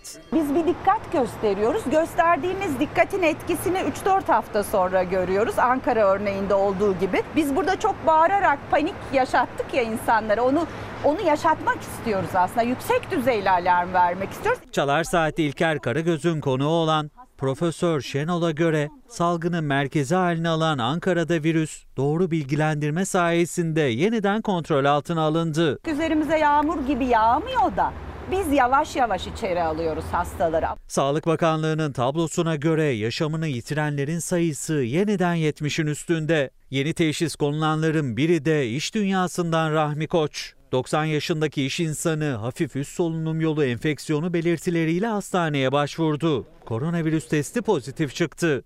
Rahmi Koç'un sağlık durumu iyi. Hastanede gözetim altında tutuluyor. Koç yaklaşık bir ay önce yanına yaklaşan gazetecileri yaklaşmayın diyerek uyarmıştı. Çok güzel yatırımlar yaptınız. Yalnız yanaşmayın bana. Pardon. Alanında uzman bir kişi Doktor Ozan Bingöl şu anda canlı yayınımızda 2021 yılı bütçesi meclise sunuldu. Bu bütçede ne var ne yok, ne kadar açık var ya da ne kadar bir vergi geliri beklentisi var bunu konuşacağız ama izleyicilerimize bir hatırlatalım. Elektrik faturasını bunu konuşacağız. Bir doğalgaz müjdesi işte 405 milyar metreküpe çıktı. Bu doğalgaz müjdesi gelirken bir yandan doğalgaz faturalarında bir hafifleme olacak mı? Bu müjdeyle beraber acaba bir KDV, ÖTV indirimi gelmesi de gerekmez mi? Bunu konuşacağız. İşsizlik rakamları açıklandı bu hafta. Ekonomiye dair haberlerimiz içinde yine işsizlik rakamları olacak. Üreticimizi konuşacağız, çiftçimizi konuşacağız, esnafımızı konuşacağız. Ama lütfen sizler de dahil olun. Şimdi ekonomiyi yönetenler kendilerini, ekonomiyi nasıl yönettiklerini tarif ederken pembe e, tablolar çiziyor. Ama bir tarafıyla da askıda ekmek kampanyaları var. Bu askıda ekmek kampanyaları aslında işlerin çok da yolunda gitmediğini söylüyor. Peki bütçeyi nasıl denkleyeceğiz? Bütçeyi denklemek için kuşkusuz yine görev galiba vatandaşa düşecek. Ne dersiniz hocam? Ee, öyle görünüyor çünkü az önce meclise e, sevk edilen e, İlker Bey e, yeni meclise yani mecliste sevk edilen 2021 bütçesinde şunu gördük. Ya 2021 yılında toplanacak vergi gelirleri hedeflenen e, toplanması hedeflenen vergi gelirleri 922.7 milyar. Şimdi 922.7 milyar vergi geliri beklentisiyle bütçeye sevk edildi. 2021 bütçesi meclise sevk edildi. 922 milyarın geçen yılki verilerle baktığımızda yaklaşık 450 milyarı sadece iki vergiden toplanacak. KDV ve ÖTV'den. Yani 2021 yılında da aslında gerçek vergi rekortmeni yine vatandaş olacak. Ama biz yani bordrolu çalışan, maaşlı çalışan, cep telefonu kullanan, araba alan yani bugün e, gerçekten vergi rekortmeni kim dediğinizde e, efendim İstanbul'da Avrasya Tüneli'ni kullanıp karşıya geçen, sıfır arabasıyla karşıya geçip cep telefonuyla arkadaşıyla konuşurken bu işi yapan vatandaştır vergi rekortmeni. 922 milyarlık bütçe hedefindeki vergi gelirinin 450 milyarı sadece iki vergiden KDV ve ÖTV'den toplanacak. E bu kısır döngüyü biz ne zaman kıracağız? Zaten hep zaten çalışanlar vergi rekortmeni ya da Ya zaten- harcayan, tüketen. E tabii. Herkes yani vatandaş. E şimdi zaten dolaylı vergilere dayalı yani vergi sistemimizdeki vergi sistemimizin yapısı dolaylı vergilere dayalı bir vergi sistemi. Bu zaten sürdürülebilir değil. Ki dolaylı vergilerin de adaletsiz olduğunu düşünürsek ki bizim dolaysız vergi tarafımız da zaten adaletsiz. Çünkü dolaysız vergilerde de örneğin gelir vergisinde gelir vergisinin neredeyse %80'ini kaynağında kesinti yoluyla ücretler ödemekte. Şimdi dolaylı vergi zaten adaletsiz. Toplam vergi gelirleri içerisinde %65, %70'lere varan bir e, oranda. E, dolaysız verginin de gelir vergisi tarafı e, kaynakta kesinti nedeniyle zaten adaletsiz. E, maalesef bunun artık pandemi sonrasında da daha önceki programlarımızda da söylemiştik. Bu vergi politikalarının değişmesi gerekir. Yani 2021'de 922 milyar e, vergi gelirinin sadece 450 milyarını KDV ve ÖTV'den bekliyorsak e, sonuç ortada. Ama vatandaş bir indirim bekliyor. Geçinebilmek için aslında birazdan işsizliği konuşacağız, izleyicilerimizle paylaşacağız ya da e, vatandaşın üzerindeki maliyet baskısını konuşacağız. Üretmeyi ama üretemeyecek durumda olan e, çiftçi, onların sorunlarını konuşacağız. Bir yandan bu kadar büyük bir beklenti, vergi beklentisi, diğer yanda da vatandaş. E şimdi yeni torba yasaya baktığımızda da bir şey yok. Meclise sevk edilen yeni O torba yasaya hatırlatalım bir baktığımızda hocam. da bir torba e, yasa şey yok. E, torba yasanın detaylarını bir izleyicilerimizle paylaşalım. Şöyle gazete pencerede yer alan bir haber yönetmenimiz Hüseyin'den de ben bir rica edeyim. Torba teklifin detayları netleşiyor. Evde üretip internette satana vergi muafiyeti geliyor. Başka neler var? Ozan Bingöl'ün dikkat çekici konular olacak. Meclise sunulan 43 maddelik torba teklifinin detayları belli olmaya başladı. E, dünyanın, Dünya Gazetesi'nin haberine göre evde üretilen mal ve hizmetleri internet üzerinden satanlara 220 bin liralık gelire kadar vergi muafiyeti getiriliyor. Öte yandan kısa çalışma ödeneği desteği süresinin 30 Haziran 2021'e uzatılması konusunda Cumhurbaşkanı'na yetki veriliyor. AK Parti tarafından meclise sunulan ve çeşitli istihdam desteklerini öngören teklif ve kurumlar vergisinde radikal bir düzenlemeye gidiliyor. Teklifin 337. maddesiyle Cumhurbaşkanı'na %20 olan ki bu 31 Aralık 2020'ye kadar %22 idi. Kurumlar vergisini 5 puana kadar indirme yetkisi veriliyor. Buradan başlayalım mı kurumlar vergisinden? Öncelikle şunu tabii belirtmekte yarar var. Ee, zorlu bir süreç geçirdik İlker Bey. Yani 8-9 aydır pandemi nedeniyle gelir kaybına uğrayan vatandaşlar var. Gelirini kaybeden, işini kaybeden vatandaşlar var. Şimdi gönül isterdi ki, gönül isterdi ki bu torba yasada torba yasaya ilkesel olarak karşı olduğumuzu da belirtmekte yarar var. Çünkü şeffaflıktan uzak yasalardır bunlar. Bu torba yasada vatandaşın hele bu dönemdeki ilacındaki KDV'de indirim beklerdik. Vatandaşın temel gıda maddesindeki KDV'de indirim beklerdik. Çocukların uzaktan eğitime devam ettiği bu süreçte tabletinde, bilgisayarındaki KDV'de, TRT payında indirim beklerdik. Yani 83 milyon vatandaşa dokunacak indirimleri beklerdik ama karşımızda sadece kurumlar vergisinde bir 5 puanlık Sayın Cumhurbaşkanı'na yetki verildiğini, indirim için yetki verildiğini görmekteyiz. Size en garip gelen vergi ne? Ee, yani vergi sisteminin tamamı garip aslında. Ee, yani çünkü bugün örneğin vatandaşın mutfak tüpünden ÖTV alıp e, işte elmas, pırlanta, yakuttan almadığınız zaman bu vergi sisteminin garipliğine bu örnek sadece yeterli. Ancak e, kurumlar vergisinde de bu 5 puanlık indirim yetkisi tabii bu arada bu yasa teklifi yani mecliste nasıl sonuçlanır, nasıl değişir daha bilemiyoruz. Şu hali hazırdaki yasa tek- teklifinde İlker Bey e, bir 5 puanlık indirim var kurumlar vergisinde. Yani %20'ye dönülecek. %20'lik kurumlar vergisinde 5 puan yetki var e, Sayın Cumhurbaşkanı'na. E, hani Çe- Çehov'a atfedilen bir söz vardır. Tiyatronun birinci sahnesinde duvarda bir e, silah asılıysa o tiyatroda o silah patlar. Yani bu yetki de boşuna verilmiyor. Mutlaka diyorsunuz. kullanılacak. Tabii ki kullanılacak. Ama kullanılırken şu kriterler göz önünde bulundurulmalı.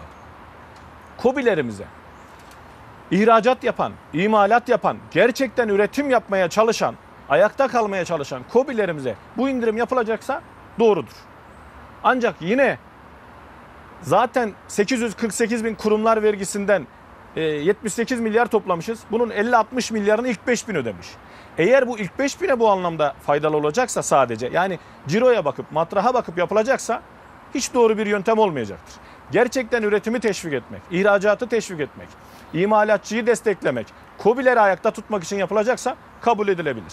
Ama bununla birlikte yani sermaye gelirini koruduğumuz kadar keşke emek gelirini de korusaydık. Yani bu zorlu süreçten geçerken Sayın Cumhurbaşkanı 5 puanda emek gelirlerinde yani ücret gelirlerinde e, indirime gidebilirdi. Neden gidilmiyor? Neden gidilmiyor? Bu bir tercih meselesi. Yapılamaz yani, mı? Yapılabilir, çok kolay yapılabilir. Ee, zaten 2006 öncesinde ücret gelirleri yani maaş alanların gelir vergisi tarifeleri diğer tarifeye göre beşer puan daha düşüktü. Yine dönülebilir ama şunu söylemekte yarar var. Ee, bugün 4-5 bin lira brüt maaşla özel sektörde çalışan bir e, çalışan, özel sektörde çalışan devlet memuru vatandaş yılın sonuna doğru %27'lik vergi dilimine girerken ee, onlar da bir indirim bekler. Hakkıdır. Eğer kurumlar vergisinde bu anlamda bir indirim düşünülüyorsa şayet ki tekrar söylüyorum bu indirim ihracatçıyı, imalatçıyı, gerçekten üreteni, istihdam yaratanı, KOBİ'leri ayakta tutmak için yapılacaksa e, kabul edilebilir belki. E, zaten teşvik sistemimiz de var bu anlamda. En azından teşvik sistemi daha etkin kullanılabilir. Ama bu indirimle beraber yani de- biraz önce söylediğimiz gibi bu dönemde ilaç o kadar önemli ki o zaman ilaçtaki KDV'yi de düşürelim. O zaman temel gıda maddelerindeki KDV'yi düşürelim. Yani bugün Türkiye Cumhuriyeti'nde vatandaş çocuk bezine %18 KDV ödüyor.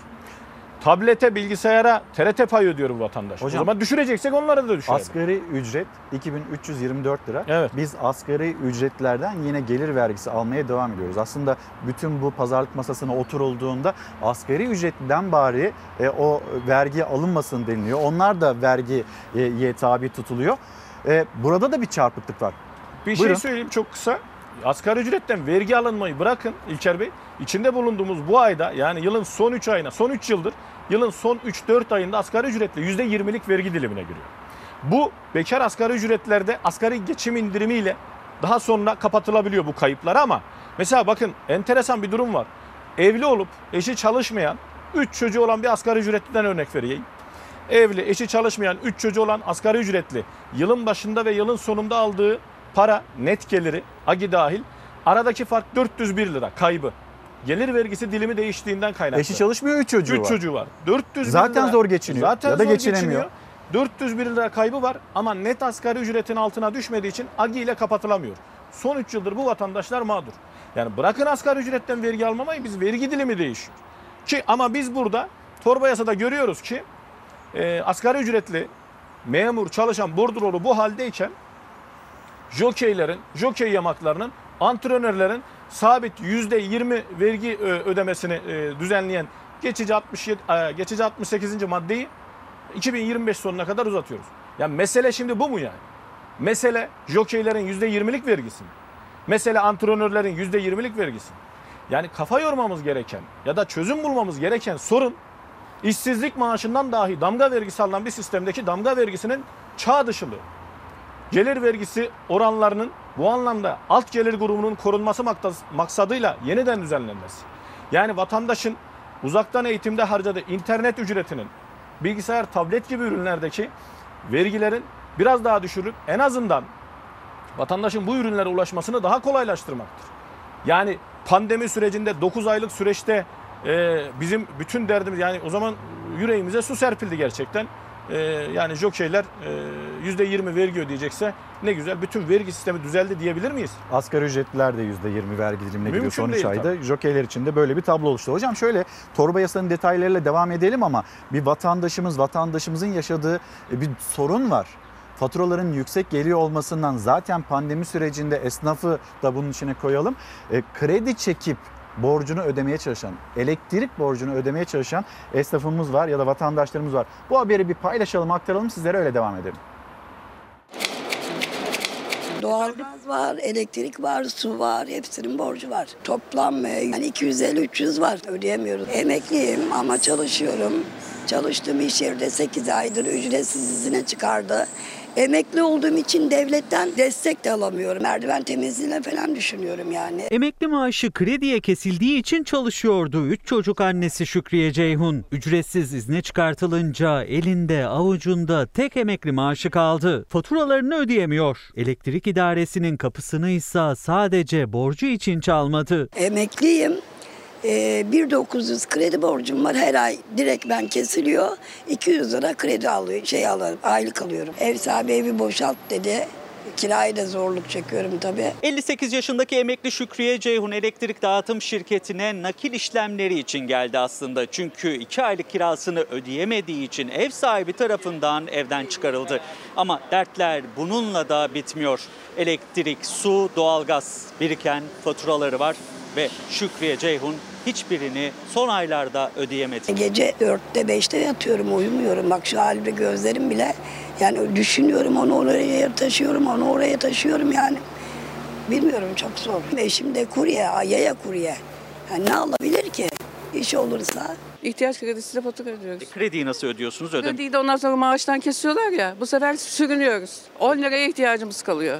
Kira borcum var ödemedim 6 1600 lira. Ondan önce kızım altını bozdurdu verdi. Onunla ödedim. Faturasını krediyle, kirasını kızının altınlarını bozdurarak ödedi Ayşe Yılmaz. O da borçlarla mücadele eden bir emekli. Ayşe Yılmaz gibi milyonlarca tüketici faturasını ödemek için formüller ararken bazı dağıtım şirketlerinin tüketiciden aldığı parayı devlete vermediği ortaya çıktı. Sayıştay raporuna göre 44 şirket elektrik faturasından tahsil ettikleri enerji fonu bedelini devlete ya yatırmadı ya da eksik yatırdı. Bence orada Sayıştay'a kadar gelmeden evvel bir kontrol mekanizmasının olması gerekirdi. Bir boşluk oluşmuş. Biz paramızı ödedik demek ki firmaların cebinde kalmış. Firmalar onu kullanmışlar.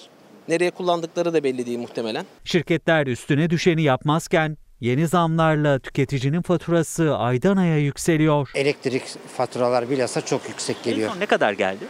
En son e, zannedersem 165. Daha önce ne kadar geliyordu? E, daha önce 115 falan civarında geliyordu. Şirketler dokunulmaz, imtiyazlı kişiler. Vatandaş yok, vatandaş bitmiş vaziyette. Vatandaş düşünen yok. Vatandaşın yaşadığı bu. Faturalarını ödemekte zorluk çekiyor. Bir de üzerine işte bütçeye sunuldu. Yeniden vergi yükü mü binecek? Mesela elektrik faturasında kaç kalem vergi ödüyor? Biz çok dikkat etmiyoruz, çok bakmıyoruz.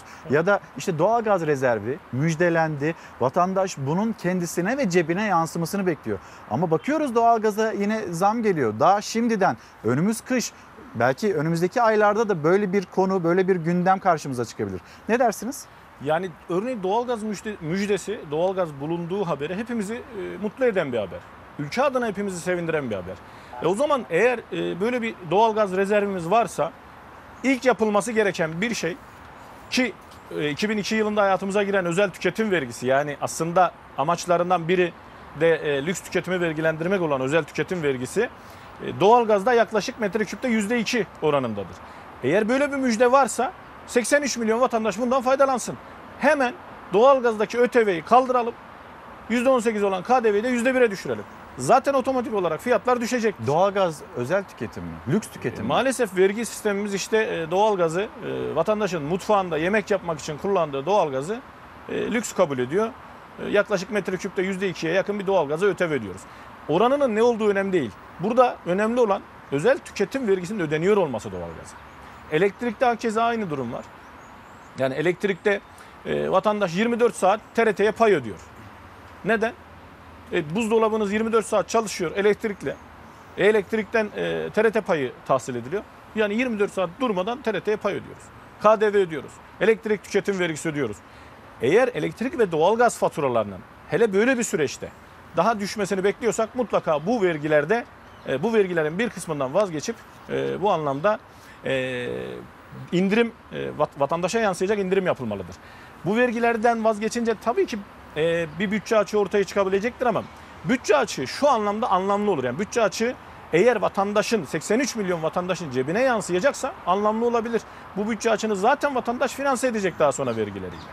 En azından vatandaşa yansıyacak belli bir imtiyazlı ya da belli bir grubu e, kapsayacak e, indirim, teşviklerden ziyade 83 milyonun yararına olacak işlerin yapılması daha doğru olacaktır. Hele böyle bir süreçte. Vatandaş daha çok böyle yine zam gelecek mi gelmeyecek mi bunun e, araştırmasında ya da bunu anlamaya çalışıyor. E, dönüp baktığımızda yumurtaya bile zam geliyor. Hem de ne zam böyle e, 4 aylık süreçte koli fiyatı 12 lira artmış. Bu zam haberini bir paylaşalım öyle devam edelim. Buyurun. Sırf oğlum istedi diye alıyorum. İnanın çok pahalı yoksa. 15 tanesini 13 liraya olur mu dedi. Olur diyorum. Mecbur diyorum çünkü iş yok. Pahalı o geliyor millete. Alamıyor. En yüksek fiyat hala ucuz olması, tüketicide pahalı olması. Marketler ve diğer tüketim yerlerinde yumurta e, üreticiden alınanın iki katı, üç katı fiyata satılıyor. Koronavirüs nedeniyle aylarca duran yumurta ihracatı yeniden başladı. Yerli yumurtaya yurt dışı kapısı açılınca iç piyasada fiyatlar tırmanışa geçti. Üreticinin birkaç kuruşluk zammı tüketiciye yine yumurta başına 40-50 kuruş olarak yansıdı. Bu da 30'luk koli için 12 lira fark demek. İhracata çok bağımlı bir yapı var. Yani ihracat yapıldığı zaman fiyat e, artıyor, ihracat durduğu zaman fiyatlar düşüyor. Türkiye ağırlıklı olarak Irak'a yapıyordu yumurta ihracatını bir süre tamamen durdu. Sonra hem ihracat başladı hem de üreticinin maliyetleri artan döviz kuru nedeniyle katlandı. Üretici açısından bakıldığında en önemli e, sorun girdi maliyetleri. Yemin e, yüzde 40'ı yüzde 50'si ithal ediliyor. Daha önce 300 dolara ithal edilen e, soya şu anda tonu 500 dolara yaklaştı. Üreticinin yaptığı zamsa markete katlanarak geliyor. TÜİK'e göre bile Ocak ayından bu yana yumurtanın fiyatı %13 zamlandı. Markette pazardaki artış çok daha fazla. Afyon ki yumurta üretiminin %20'si. Afyon'dan İstanbul'daki marketlere teslim fiyatı şu anda yir- e, 52 kuruş. Marketlerde satın almaya baktığınız zaman bunun iki katı. İstanbul'da yumurtanın tanesi en ucuz 1 lira, pazarda da fiyatı 1 lira ile 1,5 lira arasında değişiyor. Orta halli bir pazarda bile 1 liradan satılıyor yumurta. Üstelik eskiden bu fiyatı organik olanlar satılırdı. Sadece bir ayda bile 20'li yumurta kutuları 4-5 lira zam gördü. Kolisi 25 lira. Daha önceden 20 liraydı. Hiç yansıtmadı. E ne yapalım iş yok. İş olmadığı için satılsın diye. Her yıl okullar açılınca talep artardı ama koronavirüs döneminde yumurtaya talep hiç düşmedi. Haliyle uzmanlara göre fiyat yükselişinin devam etmesi bekleniyor. Okullar e, açılmadı ama e, evde belki tüketim çok daha e, fazla, çok daha artmış oldu. Çünkü e, sonuçta bu pandemi sürecinde önemli bir protein kaynağı yumurtaya da bir talep var. Alıyoruz tabii. Torun da var, çocuk da var. İki tane torunum var. Kızım daha 12 yaşında. Her şey pahalandı. Öyle olmaması lazım. Torba yasayla devam edelim. Yurt dışında altın ve döviz getirene vergi yok. Yurt dışında bulunan para, altın, döviz, menkul kıymet ve diğer sermaye piyasası araçları 30 Haziran 2021'e kadar e, getirenlerden, bunları yurt dışından Türkiye'ye getirenlerden vergi alınmayacak. Bu uygulamayı nasıl değerlendirirsiniz? Bir de konaklama vergisi. Yani turizmci zaten biz bir problem Evet. yaşıyoruz demişti. Burada itiraz sesini yükseltiyorlardı. Belki turizmcilere bir can suyu olsun ya da destek olsun diye bu konaklama vergisinden hani böyle bir geri adım gibi bir tavır var galiba. Onları da konuşalım. Şimdi öncelikle konaklama vergisini hemen söyleyelim. Ee, yani içinde bulunduğumuz süreç zor bir süreçti. En çok etkilenen hizmet sektörüydü. Bu anlamda konaklama vergisinin ötelenmiş olması doğru bir uygulama. Ki zaten bu arada konaklama vergisinin de faturayla yansıtılacak yine vatandaştı. Ee, yani hem otelleri bu anlamda desteklerken aslında vatandaşı korumuş olduk. Doğru bir uygulama orada konaklama vergisi. Uygulanışını başka bir programda e, tartışıla, tartışabiliriz. Ama ötelenmesi doğru şu an için. Daha yürürlüğe girmedi. 2022'ye ötelendi uygulanması yürürlük tarihi. E, yurt dışında bulunan varlıklarla ilgili de vatanlı yani halk dilinde buna işte e, kara para da denebiliyor. Yurt dışındaki kaynağı belli olmayan para da denebiliyor. Türkiye'ye getirildiğinde vergi alınmayacağı torba yasada teklifte mevcut. İlker Bey şimdi bu dönem dönem uygulandı. Bakın aynı varlık barışı 2008 yılında uygulanmış. Yurt dışı kazançlarına, yurt dışından altın, para, döviz, gayrimenkul getirenlere %2, yurt içinde %5 olarak uygulanmış. 2013 yılına gelmişiz. Hepsini birleştirmiş. Yurt içi, yurt dışı hepsi için %2 vergi uygulanmış. 2019 yılına gelmişiz. Aynı varlık barışı %1 vergi uygulamışız. 2020 yılına geliyoruz. Hiç vergi almıyoruz. Şimdi Sayın Maliye Bakanlığı yetkililerinin şu veriyi vatandaşla paylaşması gerekiyor. Yani 2008 yılından beri bunu dönem dönem uygulamışız. Buradan bir gelir elde ettik mi biz? Bunu yapmamızın amacı nedir? Neden kaynağını sorgulamadan herhangi bir incelemeye tabi tutulmadan yani e, şey diyoruz sanki ne olursan ol yine gel. Yani hiçbir kaynağını sorgulamadan getir paranı vergi de almayacağız. Şimdi getir paranı vergi almayacağız kısmı anlaşılabilir ama bunun amacının ne olduğunun açıklanması gerekir. Kamuoyuyla paylaşılması gerekir. Yani bunun etki analizin yapılmış olması gerekir. Şunu dese 2008'de bu kadar gelir elde ettik. 13 yılında şu kadar gelir elde ettik. E bu nedenle e, sıfır yaptığımızda şu kadar gelir beklentimiz var buradan devlete. Kabul edilebilir belki. Ama biz 2008'de uygulamışız. %2, yurt içinde %5. Tutmamış. 2013'te ikisini birleştirip %2 uygulamış, uygulamışız. 2019'da %1 yapmışız bu yurt dışından getirilecek paralara. Şimdi hiç vergi almıyoruz. Yani ne yaptık da bir varlık barışı adı ama herhalde barışamadık hala bu yurt dışında parası olanlarla. Bir türlü barışamadık herhalde. Hocam bir soru daha soracağım. Hüseyin'den bir rica edeyim. Sözcü gazetesinde yer alan bir haber. Bu konuyla ilgili sizin düşüncenizi merak ediyorum. Sahte içkiden ölümlere bir de bu açıdan bakın denilmekte. Verginin tüketiciyi öldürdüğü ülke Türkiye. Adaletsiz dolaylı vergiler üzerine kurulu sistem halkı inim inim inletmekte kalmıyor, öldürüyor da. Türkiye'de toplam vergi gelirinin %11 alkol ve sigaradan 70'lik rakının maliyeti diye böyle alt alta ÖTV'ler, KDV'ler bunlardan bahsediliyor ve devreye fırsatçılar giriyor. Ya da ne bileyim e, vahşet var ortada. 59 vatandaşımız hayatını kaybetti. Ortada bir vaka var. Ne dersiniz bununla ilgili? Ya tabii şimdi şunu söylemekte yarar var. Bu sahte alkol, kaçak alkol kısmında e, etkili olan e, unsurlardan bir tanesi de tabii ki vergi. Ama tek başına değil bu. Yani üretimden başlayıp bandrollenmesine, bunun e, denetimine, e, bu e, alkolü satan işletmelere, restoranların ruhsatına, denetim denetlenmesine kadar bir süreç bu aslında. Ama tabii burada en temel etkenlerden bir tanesi vergi. Ama sadece tek etken değil. Verginin şöyle bir e, bu anlamda olumsuz etkisi var İlker Bey. E, şimdi yani 160 liralık bugün piyasada satılan ismi 70'lik olarak tabir edilen bir rakıda 112 liraya yakın vergi var. ÖTV ve KDV. Marş çok yüksek olduğu için bu anlamda e, kaçak işini yapmak isteyen için de cazip bir hale geliyor bu tabii ki. Bu kadar verginin yüksek olması. Doğal olarak bu verginin yarısı kadar kar koyup e, satabiliyor bunu. Çünkü talebi olan bir ürün bu neticede. Ama e, devletin, karar vericilerin şunu bilmesi gerekir. Şimdi vergilemede vergileme işi optimal denge işidir. Yani optimal nokta dediğimiz o üst seviye vergileme yapal, yapılırken vergilemede o üst seviye aşılırsa bir, vatandaş kayıt dışı olan kaçak ürünlere yönelir. Daha sağlıksız ve standart dışı ürünlere yöneldiği için devletin sağlık harcamaları artar. Bununla birlikte vergi geliri artmaz, aksine azalır. Aksine azalır ve maalesef telafisi olmayan sonuçlar, ölümlerle karşılaşırız. O zaman karar vericilerin şunu artık anlaması gerekir. Yani verginin sadece gelir amacı yoktur içeri. Vergi gelirden ibaret değildir. Vergilemenin, vergi politikalarının toplumsal, sosyal, ekonomik sonuçları da vardır. Yani bu özellikle son günlerde hayatını kaybeden vatandaşların sayısı arttıkça gündeme geldi ancak burada e, bu optimal nokta aşıldığından dolayı aslında vergi oranı arttı da vergi gelirimiz de artacak e, yanılgısına düşmemek gerekir. Kaçağı olan talep arttığından, kayıt dışına olan talep arttığından vatandaşın standart dışı ürünlere meyil etmesinden gördüğümüz üzere telafisi olmayan sonuçlarla karşılaşıyoruz. Verginin sadece gelirden ibaret olmadığını anlamak gerekir. Yani sadece gelir değildir vergi. Verginin başka sonuçları da vardır.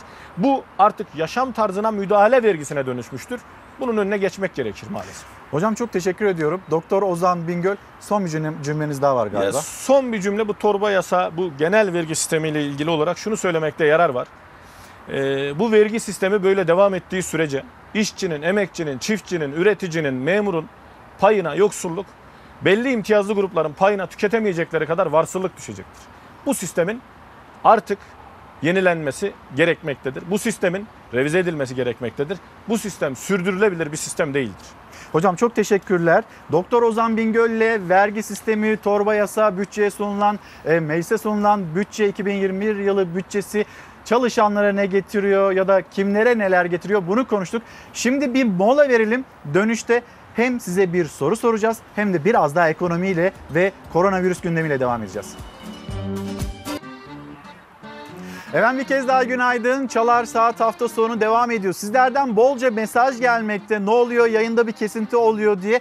Hem İstanbul'da hava inanılmaz patladı. Oradaki uydularda genel anlamda bir problem var. Bunu hatırlatmış olalım. Yavaş yavaş birazdan belki yine memleket havasını da paylaşırız, aktarırız sizlere. Yavaş yavaş Ankara'da da rüzgar kendisini hissettirmeye başladı. İşte sonbahar kendisini iyiden iyiye hissettiriyor ve Ankara'da da bir sağanak yağışın, yağmurun yaklaştığı bilgisini yine sizlerle, izleyicilerimizle paylaşmış oldum. Ekonomiden devam edeceğiz. Bütçemiz ya da açlık yoksulluk rakamları bunları sizinle paylaşmak istiyoruz. Disk'in yaptığı bir araştırma. O araştırmaya göre bakın ortaya nasıl bir açlık yoksulluk tablosu çıkıyor. Açlık sınırının daha altında yaşıyoruz. Şu an 1900 lira alıyorum emekli. Çocuk okutuyorum. Aldığımız maaş ortada. Asgari ücretin biraz üstünde alıyoruz. Asgari ücret 2324 lira. Diskin açıkladığı açlık sınırı ise 2360 lira. Yani sağlıklı beslenebilmek için bile yeterli değil asgari ücretlinin maaşı. Bir de koronavirüs döneminde işten çıkarmalar yasaklandığı için devreye giren ücretsiz izin ve kısa çalışma ödeneğiyle ayın sonunu getirmeye çalışanlar var.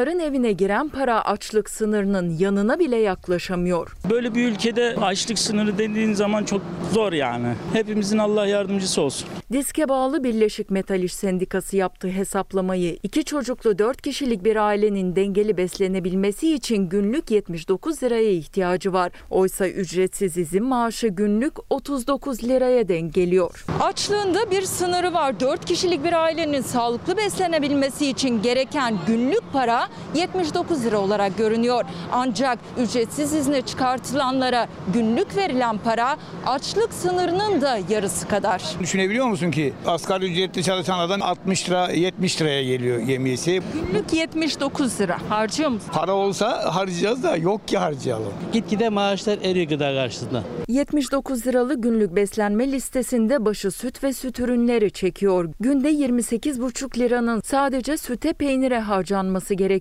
sağlıklı beslenebilmek için süt ürünleri eti bile sollamış durumda. İyi bir peynirin fiyatını biliyor musunuz? 45-50. Etin fiyatı nasıl? 45-50 civarında. Beyaz peynirle etin fiyatı aynı mı? Aşağı yukarı aynı. Tereyağı, peynir gibi mesela şeyler. Devamlı her gittiğinizde mesela hep zamlı zamlı oluyor. Bir kilo almıyorsun da atıyorum yarım kilo. Ya da yarım alamıyorsan onun yarısını. Eskiden de o böyle kiloyla falan almak şu anda yok yani her şey öyle. Hani ben sebze de olsun meyve de olsun. Beyaz peynirin kilosu 35 liradan başlıyor, iyisi 70 liraya dayanıyor. Kaşarsa 45 lira civarında. En ucuz tereyağı artık 55 lira. Zaten 5 liranın altında süt de yok. Edirne inek peyniri tam yağlı 39.75'ten başlıyor. İnek peyniri tam yağlı var 46 liraya. Ezinemiz var 47.500. En pahalısı 47.75'e var. Tam yağlı koyun peyniri var 69.75. Taze kaşar 48.90. Bir de 51 liraya var.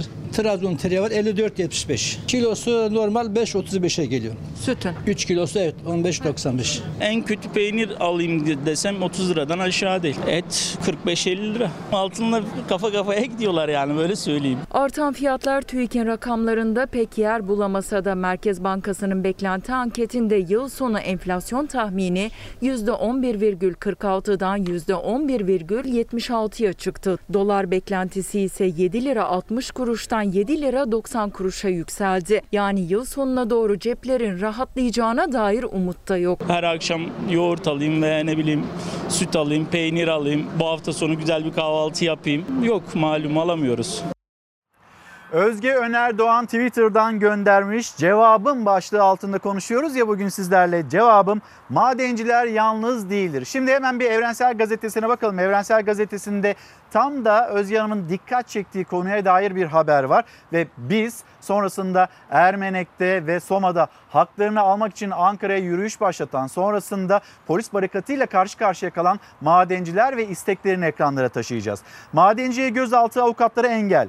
Ödenmeyen tazminat ve ücretleri için Soma'dan Ankara'ya yürüyen 31 maden işçisi gözaltına alındı. Bağımsız maden işi yaptığı açıklamada madencilere haklarını ödemeyen patrona yeni maden sahası veren devlet tarafını çok net göstermektedir dedi. İtiraz sesleri yükseliyor madencilerden. Genel kurullarını yapmak üzere genel kurul salonuna yürüyen İzmir Barosu avukatları polis tarafından engellendi. Evrensel Gazetesi'ndeki habere göre İzmir Baro Başkanı Özkan Yücel asla teslim olmayacaklarını belirterek iktidara cesaretiniz varsa sandığı getirin diye seslendiler. Şimdi madenciler hem Ermenek'te görüyoruz bunu hem de Soma'da özlük hakları, tazminatları yani alın teriyle kazandıkları bunları istiyorlar ve seslerini duyurmaya çalışıyorlar. Bunun için bir yürüyüş başlatmışlardı ve sonrası. Bizim işimiz terimizi almakla. Ama alacağız. Ne olursa olsun bu terimizin hakkını kimseye yedirmeyeceğiz. Bir kez daha Ankara'ya yürümelerine izin verilmedi. Somalı madenciler bu kez gözaltına alındı. 8 seneden beri biz oyalandık. O verilecek, bu verilecek. Yok sizin hakkınız şuradan verilecek. Bunu yapmak zorundayız. Geçiyoruz. Bizden başka bir çıkaya var mı? Tazminat ve maaş haklarını alamayan Soma ve Ermenek'teki madenciler iki koldan Ankara'ya yürümek istemiş ancak valilik kararı ve jandarma müdahalesiyle durdurulmuştu. Ankara'da Türkiye Kömür İşletmeleri ile toplantı yapan madenciler istedikleri sonucu alamadı. Alın terlerinin peşine düşen Somalı madenciler bir kez daha Ankara'ya yürümek istedi. Ancak madencilerin yolu Salihli çıkışında jandarma tarafından kesildi. 20 madenci yürümekte ısrar edince gözaltına alındı. Tek tek gelişlerimiz kalıyor. Kimse mukavemette bulunmuyor. CHP Manisa Milletvekili Bekir Başevirgen maden işçilerine destek için yanlarındaydı. Geçmiş olsun ya. Sizler sizlerin yanınızdayız. Haklı mücadelenizin sonuna kadar sizlerle beraber olacağız. İfadeleri alınıp 8 saat sonra serbest bırakılan işçiler anlaşma sağlanamazsa yürümeye devam edeceklerini söyledi. İki gözümüzün bedelini, iki bacağımızın bedelini, vücudumuzun alın terini bir an önce alalım ki geri dönelim. Kenan Bey günaydın. Instagram'dan yazmış. Neyi düşüneceğimizi şaşırdık. Koronayı mı, ekonomiyi mi, çocukların bir türlü rayına e, oturtulamayan eğitim sistemlerini mi ne yapacağımızı şaşırdık. Gönderdi mesajda. Bunu paylaşıyor bizimle. Atilla Avcı günaydınlarımızı iletelim. Bize e, bizi takip eden, bizlere günaydın diyen tüm izleyicilerimize bu arada günaydınlarımızı iletelim. Mehmet Yeşil Bey de diyor ki milletvekilleri, haber kanalları kısacası herkes e, yaklaşık 2 yıl önce kadroya geçen ve asgari ücrete mahkum edilen taşeron işçileri unuttular. Bize sözler verilmişti ama biz de özlük haklarımızı elde edemiyoruz diyen ve hatırlatan bir izleyicimiz. Şimdi tabii memleketimizin çok önemli meseleleri var. O meselelerden bir tanesi işsizlik konusu. İşsizlikle açıklanan, işsizlikle ilgili açıklanan rakamlar maalesef sokağa çok fazla tarif etmiyor. Sokağı anlatmıyor. Vatandaşın yaşadığını da çok fazla anlatmıyor. Bu konuya geçeceğiz. Bu ülkede hani Koronavirüste bunu defalarca da söyledik. Koronavirüste nasıl vaka olamıyorsanız bir yandan da TÜİK'in verilerinde işsiz de olamıyorsunuz. Neden olamıyorsunuz? Ya da bu memlekette iş aramayı bırakan insanlar var.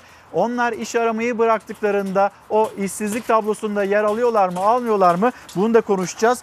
Ses geliyordur herhalde. Yavaş yavaş rüzgarını art, rüzgar hızını arttırıyor. Ankara'ya da sağanak geliyor. Yine soran izleyicilerimize bir kez daha söyleyeyim. Yayınlarda kesinti oluyor. Neden oluyor diye. Tam da vergiyi konuşuyordunuz. Yoksa ya neden bu konuyu, önemli konuyu e, dinleyemedik diye merak eden izleyicilerimiz var. Hava muhalefeti nedeniyle olduğunu düşünüyoruz. Şimdi Korkusuz Gazetesi. Korkusuz Gazetesi'nden iki haber okuyalım sizlere. Bir, kuş kadar maaşla geçinmek kolay mı? 13 milyon emekli mutsuz ve yoksullar. Diskin araştırmasına göre milyonlarca emekli çetin şartlarda hayatını sürdürüyor. Zaten düşük olan maaşlar gün geçtikçe eriyor. Ki bu arada ekmeğe zam geldi, yumurtaya zam geldi, pek çok kalemde e, zam yapıldı. Üretici fiyat endeksi önümüzdeki günlerde yeni yeni zamlarla karşılaşır mıyız? Bu mümkün olarak değerlendiriliyor. Emeklinin yüzünün gülmesi mucize gibi gözüküyor. Emeklilerimize seslenelim. Bu haberle ilgili acaba sizin cevabınız nedir? Ve gelelim bir başka haber. Vatandaşın cebinde bir kuruş para yok denilmekte. Vatandaşa bir dokun bin ay cebinde bir ekmek parası bile olmayan vatandaşın gözyaşı. Mikrofon uzatılan vatandaş. Ekonomi o kadar iyi ki cebimde bir buçuk lira ekmek parası yok diyerek ağladı. Ama böyle anlatılmamıştı mesela Cumhurbaşkanlığı hükümet sistemi bu hükümet sistemine geçildiğinde ekonominin uçacağı söylenmişti. Dolara bakıyoruz uçuyor. 8 liraya doğru gidiyor. E, Euro'ya baktığımızda o da 9 lira seviyesini geçti. Böyle uçmak herhalde kastedilmemişti. Cumhurbaşkanlığı hükümet sistemine muhalefet de tam da buradan itiraz ediyor. Ve parlamenter sistem, parlamenter sistem alışkanlığı hadi eskiye dönmeyelim ama en azından güçlendirilmiş parlamenter sistemle yolumuza devam edelim. Ekonomideki sorunlarımıza ya da adaletteki sorunlarımıza biz ancak bu formülle çözüm bulabiliriz denilmekte. Ve gelelim işsizlik memleketimizdeki ümitsiz işsizler. Ne kadar zamandır işsizsiniz? Ya yaklaşık 5 ay falan. Şu anda aramıyorum. Neden? Şu anda bekliyoruz. Yıllık. Yıldırıyor işsizlik. Kapılar bir bir kapanınca işsizler umudunu yitiriyor ve TÜİK son 4 hafta içinde iş aramayanı işsiz saymıyor. Kayıtlı işsiz sayısı 4 milyon 227 bin kişi. Kayıtsız ümitsiz işsizlerin sayısı ise ne değil ama en az kayıtlılar kadar olduğu tahmin ediliyor. İş bulma umudunuz var mı? Maalesef umudumu yitirmişim. Maalesef. Hem istedim hem iste değilim. İki arada Vedat Baran bir yıldır evine ekmek götüremiyor yani aslında işsiz. Ancak TÜİK'e göre işsizler ordusunun bir ferdi değil Murat Yalçın gibi. En son resmi iş başvurusu ne zaman yaptınız hatırlıyor musunuz? En son sanırım 8-9 ay önceydi. İşsiz kaldıktan sonra çalmadıkları kapı bırakmadılar ama tüm kapılar yüzlerine kapandı, yıldılar, vazgeçtiler. Onlar umutsuz işsizler ama işsizler listesine girmeyi de başaramadılar. Nasıl yani? Bayağı işsiz sayılmıyorsun. İşkura başvurdum ama hiçbir faydasını görmedim. En son ne zaman En başvurdun? son e, iki ay önce de başvurdum. Her dört haftadan bir gidip e, başvuru yapmamız mı lazım?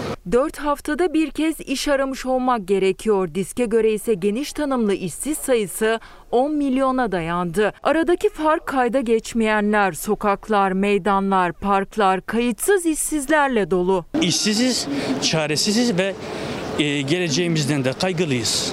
Geçinemiyoruz. Cemile Hanım günaydın önemli bir konuyu hatırlatıyor. Bizler de sizin sesiniz olalım diyor ki çöl yaklıların zorunlu aldığı gıdalar %100 zam geldi bu gıdalara.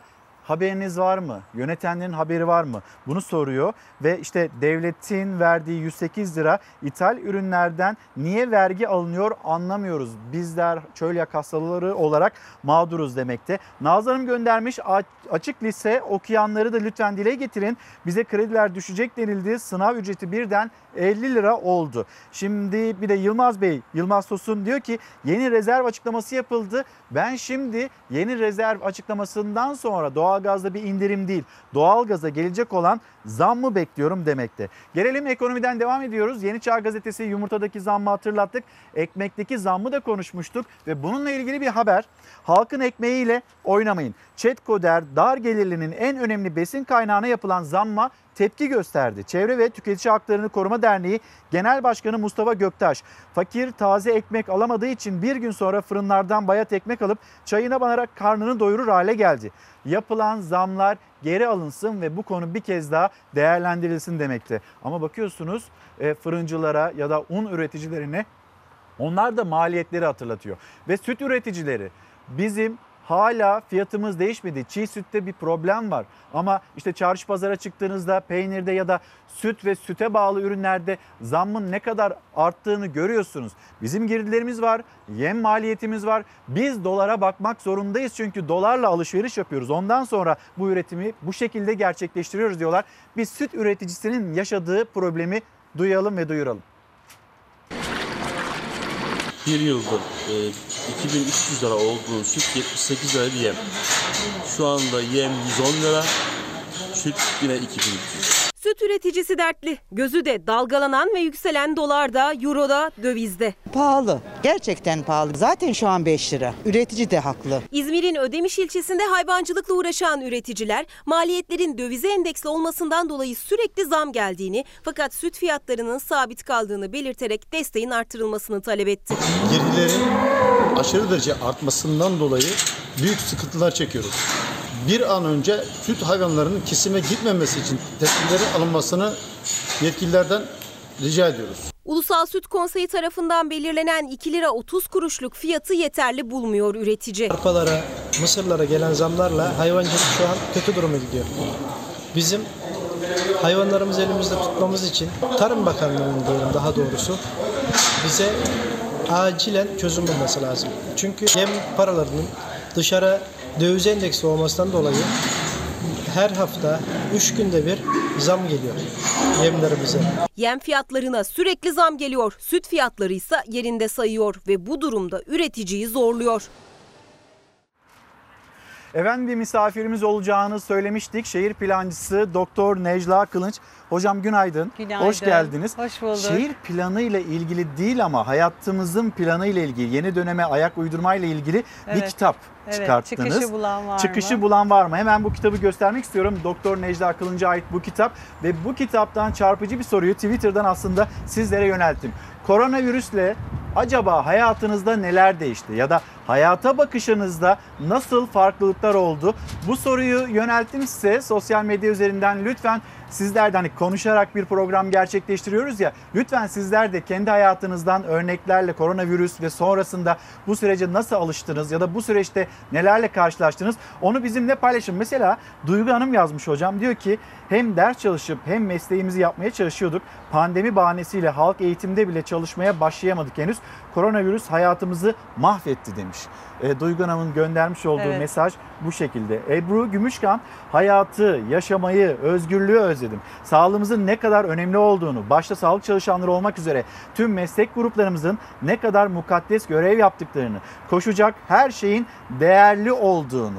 Şimdi herkesin hayatında Evet. farklı farklı farkındalıklar yarattı. Bu pandemiyle ilgili konuya başlığa döneceğiz ama bir dünyanın raporunu paylaşalım sizlerle izleyicilerimizle öyle başlayalım sohbetimize.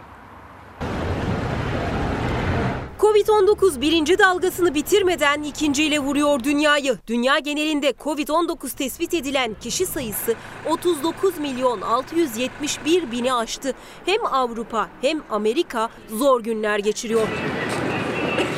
Geçtiğimiz hafta Avrupa'da günlük ortalama 140 bin vaka rapor edildi. Avrupa'da son günlerde ABD, Hindistan ve Brezilya'nın toplamından daha fazla günlük vaka açıklanıyor.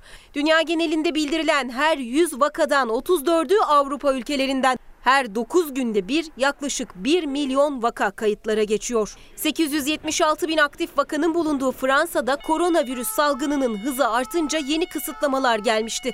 Dün itibariyle Paris dahil 8 büyük şehirde ilan edilen sokağa çıkma yasağı başladı. İngiltere'de yeni önlemler almıştı. 708 bin aktif vakanın bulunduğu ülkede aşı ve önlemler karşıtı bir grup sokaklara döküldü. Polis göstericilere müdahale etti.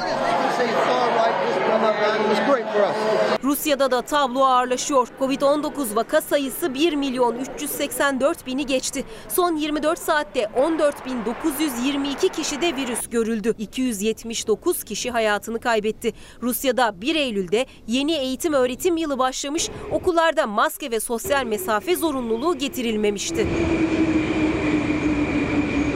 Amerika Birleşik Devletleri'nde 10 eyalet cuma günü bugüne kadarki en yüksek vaka sayısını kaydetmişlerdi. Vaka sayısı ülke genelinde Temmuz ayından bu yana en yüksek seviyeye ulaştı. Bugün itibariyle ülkede 8 milyon 106 bin 752 hasta var. Dünya Sağlık Örgütü'nün uyarı üstüne uyarı yayınladığı salgında tüm dünya yeni ve kötü bir döneme giriyor gibi görünüyor. Hocam şimdi e, ben bu kitabı okuduktan sonra çıkışı bulan var mı? Doktor Necla Kılınç'a ait bu kitabı okuduktan sonra şunu söyledim. Hayat ne kadar kısa, Evet. ne kadar uzun, ne kadar hızlı, ne kadar yalnız. Siz bir yandan burada bir yalnızlığı anlatıyorsunuz. Diğer yandan bir çıkış yolu, çıkış formülü bulmaya çalışıyorsunuz. Böyle diyorsunuz ki hatta kitabın girişinde 60 gün boyunca Evet. kendimizden sıkıldık. Sonra bir soru soruyorsunuz ve bu kitap ortaya çıkıyor. Evet. Buyurun hocam. Ee, Şimdi tam pandeminin bütün dünyada patladığı dönemde ben Almanya'daydım post doktora çalışması için. Aslında orada oğlumla beraber bulunuyorduk. O da e, Yüksek Sanat Akademisi'nde endüstri tasarımı okuyor. Bir yıllığına kabul almıştı. Fakat bu arada ben Türkiye'ye gelip gidiyordum işlerimden dolayı. E, 21 Şubat'ta döndüm tekrar Kasel'e. E, 11 Mart'ta oğlum projesini teslim etti. Ee, çok özledim dedi. 6 aydır Türkiye'ye gelememişti çünkü. Sadece bir haftalığına Türkiye'ye geldi. Biz onu yolcu ettik ama bu gidişimde eşim de benimle beraber gelmişti. Tabii bunun ne kadar büyük bir şans olduğunu sonraki yaşanan süreçte de daha iyi, İyi anladık. gelmiş. Evet iyi ki geldi yoksa e, yalnız geçirecektim. O daha da zor olacaktı muhtemelen. E, Oğlum Türkiye'ye geldi. Onun geldiği gün e, Türkiye'de ilk vakalar çıktı. E, halbuki dönüş bileti vardı, dönecekti. Bir anda uçuşlar e, kapandı. E, sırayla ama özellikle İtalya'da inanılmaz bir patlama oldu.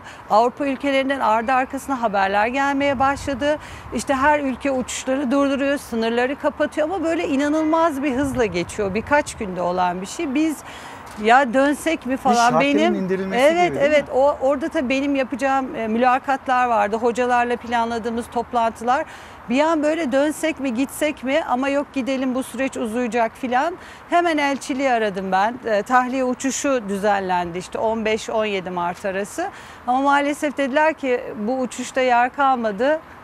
E, sonrakine kaldınız. Ve Ondan sonra benim aslında mahsurluğumda başladı. Çünkü Avrupa biz hani başka bir ülkeye gidip oradan mı Türkiye'ye geçsek diye düşünürken böyle şaka gibi hangi ülkeyi düşünsek hemen haberlerde o ülkenin de sınırlarını Kaç kapattı. metrekare içinde kaldınız? 45 metrekareydi kaldığımız evimiz. Üniversitenin tahsis ettiği bir Tam evdi. kaç gün kaldınız peki? 45 gün kaldık. Ee, ben bir astım 15 hastasıyım. günde, bir de 15 günde tabii Türkiye'ye Evet, geldikten sonra kaldık. e, yurtlarda bir Evet, karantina süreciniz yurtta. var. Yani şöyle ben astım problemim var. Dolayısıyla bu haberler çıkınca hem Türkiye'deki arkadaşlarım hem Almanya'daki çalıştığım hocalar arkadaşlarım e, Necla hiç kimse bilmiyor ama riskli gruptasın sakın sokağa çıkma deyince ben o 45 gün boyunca 11 Mart'tan itibaren hiç sokağa çıkmadım. Kaygınız daha da büyüdü tabii Çok büyüdü. Yani e, anlatılması çok zor bir duygu, tarif edilmesi çok zor bir duygu. 53 yaşındayım, 31 yıldır çok yoğun çalışıyorum. E, sizin e, çalışma şeklinizi çok iyi biliyorum. Ben de Eşinizden bir dolayı. haberciyle evliyim çünkü. Siz de hayatınızı öyle bir koşturma içinde geçirdiniz. Aydoğan abiye de Aydoğan Kılınç'a da buradan selamlarımızı iletelim. Ee, sonra orada bir anda böyle işte hayatın ne kadar kısa ve geçici olduğunu gördüm. İşte bütün ömrümü sahip olmak için uğraştığım her şeyin hiçbir şey yanımda yoktu. Sadece eşim vardı ama en önemlisi çocuklarıma gelemeyecek olmam. Ya o duygu korkunç bir duygu. Böyle inanılmaz yoğun bir kaybolmuşluk ve çok derin bir acı hissettim. Bir yandan da ya bu duygu beni esir almamalı, bunu yenmeliyim, bir çözüm bulmalıyım diyorsunuz. Ee, hiç uyumuyordum açıkçası. Böyle bir gün sabaha karşı bu soru aklıma geldi. Belki dedim. Soralım bir kez daha. Evet, lütfen ben Ee, lütfen siz mi? sorun izleyicilerimize. Ee, Covid-19 salgınıyla hayata bakışınızdaki en radikal değişiklik ne oldu diye ben arkadaşlarıma sordum. Sormadan önce eşime böyle sabaha karşı söyledim. Böyle bir şey aklıma geldi dedim. Ve bana dedi ki sen çıkışı buldun Necla. Bu seni çok rahatlatacak. Tabii ki yap. Hem de dünyaya böyle bir tarihe not düşersin. Yıllar sonra bu çünkü ilk defa yaşanan bir şey. E, Birçok insan e, Covid-19'un duygusal boyutunu belki bu sayede öğrenecek dedi. Yani onun tabii beni cesaretlendirmesi çok önemliydi. Ben de WhatsApp mesajıyla e, Türkiye'deki arkadaşlarıma sordum. Ve 10-15 dakika içinde yağmur gibi cevaplar gelmeye başladı. Şimdi burada da bir mesaj var. Ben e, Özlem Hanım'ın o mesajını okuyayım. Özlem Akarki'nin gönderdiği. Cevabım hayata daha sıkı tutunma ihtiyacını, hak, hukukun eşitsiz ödemelerin nasıl yapıldığını, çiftçinin, esnafın hayat mücadelesini, ünvanları alınan sağlık asubaylarının devrolan e, sivil memurların mücadelelerini görmek, duymak, kayıtsız kalmamaktır demekte. Biraz da tabii bu işin ekonomik boyutu. Tabii, tabii, İzleyicilerimiz işin, evet. işin biraz da hem duygusal boyutuyla bakıyorlar, biraz da ekonomik boyutuyla bakıyorlar. Belki daha fazlasıyla ekonomik yani boyutuyla bakıyorlar. psikolojiyi ağırlaştıran bir de tabii ekonomik boyutu. Size yani. gelen yanıtlar? Şimdi Zaman e, mı en çok? Tabii e, bana gelen yanıtlar ben 53 yaşındayım. Yani çoğu yanıt e, yollayan arkadaşlarımla daha doğrusu soru yönetim arkadaşlarım da aynı kuşaktayız. Herkes hayatı çok ciddi bir şekilde sorgulamıştı. E, hepsinde böyle geçmişe dönük ne kadar yoğun, telaşla, kaygıyla bir geçen zaman, e, pişmanlıklar, e, yapmasaydık ya da yapsaydık ama en çok e, gelen mesajlar içinde çocuklarımızın geleceği için telaşla nasıl geçirmişiz zamanı. Bu e, sorgulama vardı. Bütün mesajlarda sorgulama vardı. Biz hayatı doğru yaşıyor muyuz? Evet, hepsi onu sorguluyordu. Ben de zaten onu sorguladım açıkçası. Yani çok telaşlı ve çok e, yoğun geçen bir hayat ama bir bak bakıyorsunuz ki hiçbir şey yok yanınızda. Böyle mi geçmeliydi diye. Onların yanıtları gerçekten bana çıkış oldu. E, ben onları okudukça çok rahatladım. Ee, sonra dedik ki yine eşimin çok ısrarı ve açıkçası yönlendirmesiyle bunu mutlaka kitap yapmalısın Necla. Ee, yani başkalarına da belki çıkış olabilir. Bu duygularda insanın yalnız olmadığını görmesi çok önemli bir şey. Ee, insana dair bir şey yaşıyorsunuz ve sizin dışınızda da başkalarının e, yaşadığını görmek gerçekten psikolojik olarak çok rahatlatıyor. Hocam çok e, tabii inanılmaz günlerden geçtik. Evet. Sokağa çıkmanın Evet. ne kadar kıymetli olduğunu, sarılabilmenin, Evet. tokalaşabilmenin, özgürce dolaşabilmenin ne kadar kıymetli olduğunu galiba bu süreçte gördük. Şimdi bir haberimiz var. Bu Evet. süreç bize e, farklı farklı e, durumlara alışma, pandemi sürecine alışma, hatta alışkanlıklarımızı, alışveriş alışkanlıklarımızı belirleme konusunda da e, bir takım öğretilerde bulundu. Bununla ilgili bir haberimiz var. Sonrasında son cümleler böyle bir değerlendirme için tekrar buradayız. Ne ararsan onu yapıyoruz. 3-4 se- sefer değiştirerek şeylerini yıkıyorum. Dışarıdan günlük e, ambalajlı gıdalar aldık. Meyve, sebze. Peki bunları e, dezenfekte edebildik mi? Tüketicinin kafasında soru buydu. Soru işaretlerini çözmeye çalıştık. Koronavirüs salgınıyla değişen tüketici alışkanlıklarından yola çıkıldı. Yeni ürünler tasarlandı. Ambalajlı gıdaları dakikalarca yıkamaya gerek bırakmayan buzdolabı da var artık. Virüs ve bakteriye karşı etkili fırın, çamaşır ve bulaşık makinesi de ya da cep telefonu, saat, anahtar gibi en fazla temas edilen hassas eşyaları dezenfekte eden cihazda. Dünya Sağlık Örgütü'nün standartları var. Bunlara uyarak e, bu testlerden, bu bağımsız test laboratuvarlarından da geçtik. Sağlık Bakanlığımızın da desteğiyle onların da onayını aldık. Koronavirüs salgınıyla birlikte birçok kişi günlük yaşantısını derinden etkileyen alışkanlıklar edindi. Başta temizlik anlayışı sil baştan değişti. Özellikle de dışarıdan alınan gıda ürünleri yıkanıyor, siliniyor, mutfağa, buzdolabına öyle konuluyor. eve sokulmadan içerisi boşaltıp çamaşır suyu sularla temizlenip kurubası beklenip öyle yerleştirildi. Özellikle ev hanımları alışverişten gelir gelmez ambalajlı gıda ürünlerini dakikalarca yıkıyor. Yıkıyor ama tabii bir tereddüt de oluşuyor. Temizlendi mi, temizlenmedi mi diye. İşte firma bu ihtiyaçtan yola çıkarak özel bölmeli bir buzdolabı geliştirdi. Gıda ürünleri yıkanmaya ihtiyaç duyulmadan işte bu ambalajlı ürünler bu bölmede 40 dakika kaldıktan sonra virüs ve bakterilerden arındırılıyor. Ambalajlı gıdanızı koyuyorsunuz, ultraviyole bölümü çalıştırıyorsunuz, temizleme gerçekleşiyor. Yüzlerce tüketiciyle yapılan araştırmalar sonucunda firmanın tasarladığı bir diğer cihazda virüs riski taşıyan giysilerle ilgili. Bu kurutma makinesi ultraviyole ışınlarla çalışıyor. Giysilerin saatlerce havalandırılmasına gerek kalmadan hijyen imkanı sunuyor. Buharla ultraviyole ile beraber yaptığımız çözümle bu problemi de ortadan e, kaldırmış bulunmaktayız. Birçoğumuz eve geldikten sonra elimizin gün içinde temas ettiği cep telefonu ya da anahtar gibi eşyalarımızı dezenfektanla siliyoruz ama bunun içinde bir cihaz geliştirildi. İşte bu cihaz ultraviyole ışınları ve sıcak havayla çalışıyor. İşte 20 dakikaya ayarladığımızda bu cihaz eşyalarımızın üzerindeki virüs ve bakterilerin %99.9'unu öldürüyor. Her eve ulaşabilecek bir fiyat yaptığımızı geri bildirimler bunun üzerine aldık. %7 ile %10 arasında normal muadil ürüne göre bir e, fiyat üstüne gelmiş olduk. 300 TL e, çamaşır makinesinde, buzdolabında aklımızda kalacak bir rakam bu. Teknoloji koronavirüsle şekillendi. İç pazarın yanı sıra dünyanın birçok ülkesinde de yerini almaya hazırlanıyor yerli ürünler. Necla Hocam diyor ki Derya Bey koronayla hiçbir şey eskisi gibi değil. Beraber ve aile olarak yaşamanın ne olduğunu öğrendik. Üretmenin, tarımının önemini öğrendik.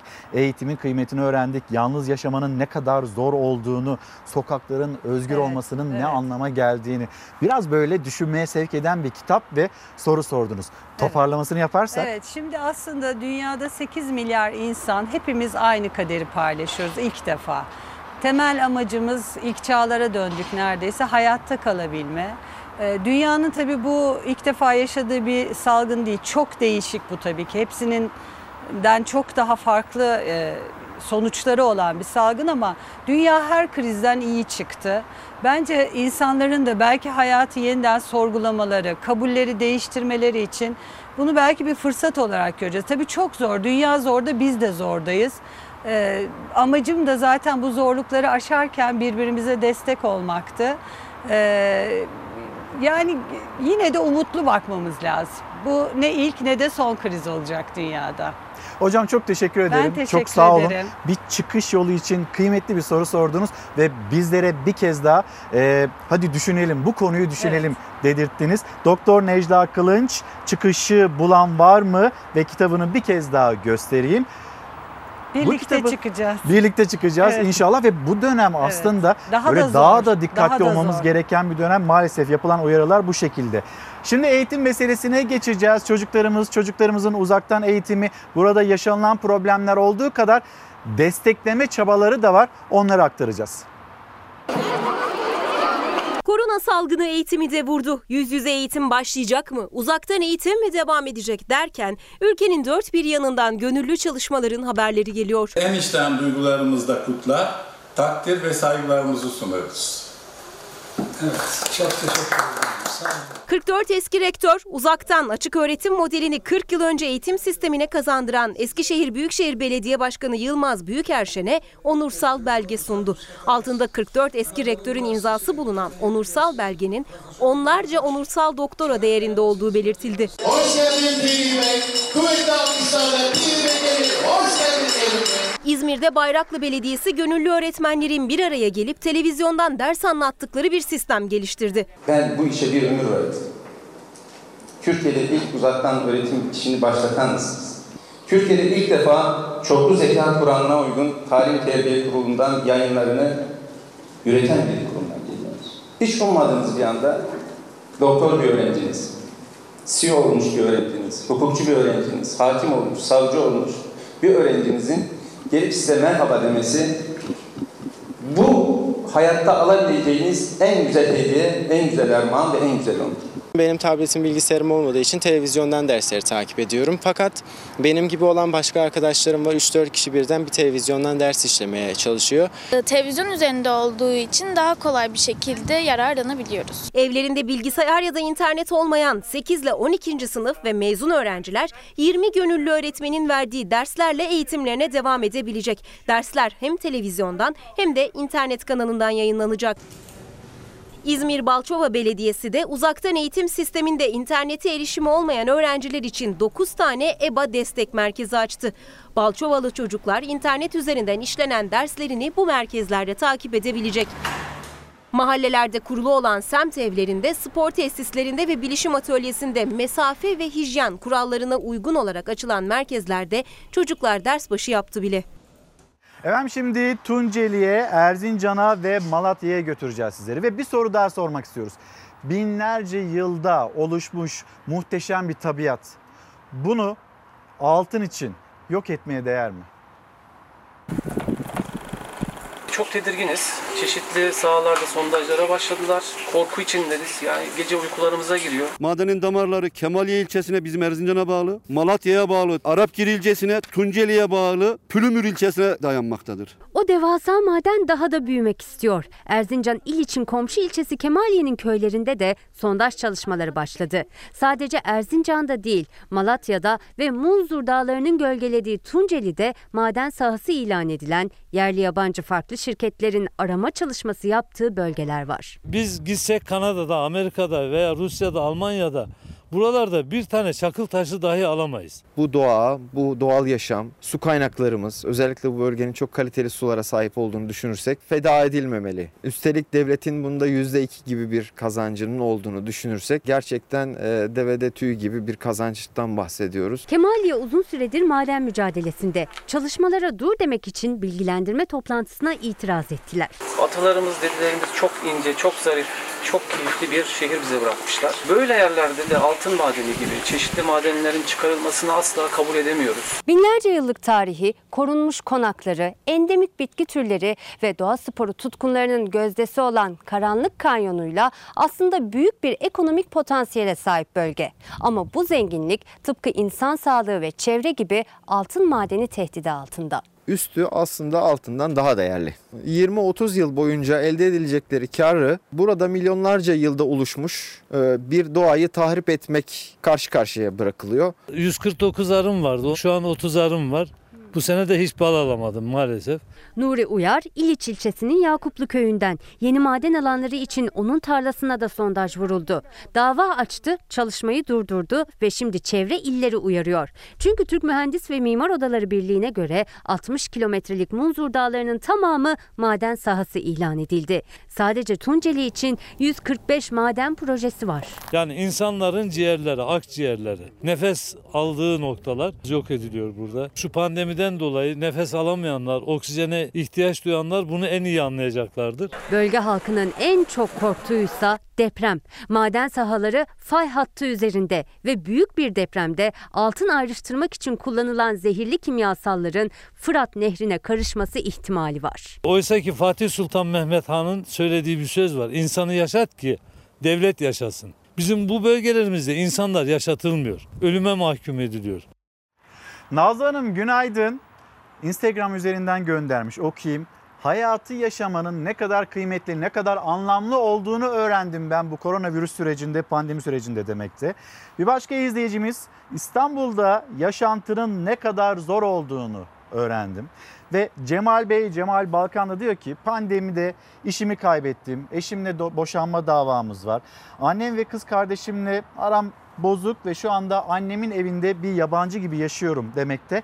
Zor hani tarif ettiğiniz hayat zor ama önemli olan sağlık. Sonrasında bu sağlığımız yerinde olduktan sonra sonrasına ya da daha güzel günlere, umutlu günlere bir kez daha ulaşabiliriz. Neden söylüyorum bunu biliyor musunuz? Şimdi bir baba ve kızıyla tanıştıracağım sizi ee, Cemal Bey. Baba görme engelli. Gaziantep'te epilepsi hastası bir kızı var. İsmi Yağmur ve kızının tedavisi için hastane köşelerinde yatıp kalkıyor. Ve İstanbul'a bir hastaneye sevk edildi Yağmur'u. Oraya götürecekti. Parası yok, imkanı yok. Hani Allah kimse evladıyla sınamasın. Ben dört gündür, dört gündür e, acı köşelerinde yatıyorum. Zor oluyor, hayat çok zor oluyor. Kızım bana yardım ediyor. Kucağında epilepsi hastası 10 yaşındaki oğlu, yanında ona yol gösteren küçük kızı. Görme engelli baba günlerdir tedavi için geldiği Gaziantep'te hastanede yatıp kalkıyor. Bazı imkanlar sana e, yeterli gelmiyor. Valilik sağ olsun tamam yardımcı oluyor ama yetersiz. Sadece bilet ayarlayabiliyoruz, bilet ücretini verebiliyoruz diyorlar. %100 görme engelli olan Şehmus Yağmur, epilepsi hastası 4 çocuğu için yıllardır hastane hastane geziyor. Aslında oğlunun İstanbul'da tedavi olması gerek ama götüremiyor. Diyarbakır'da Aile ve Sosyal Politikalar Bakanlığı bünyesinde çalışıyor ancak tedaviler için aldığı raporlar nedeniyle maaşının neredeyse yarısı geçiyor eline.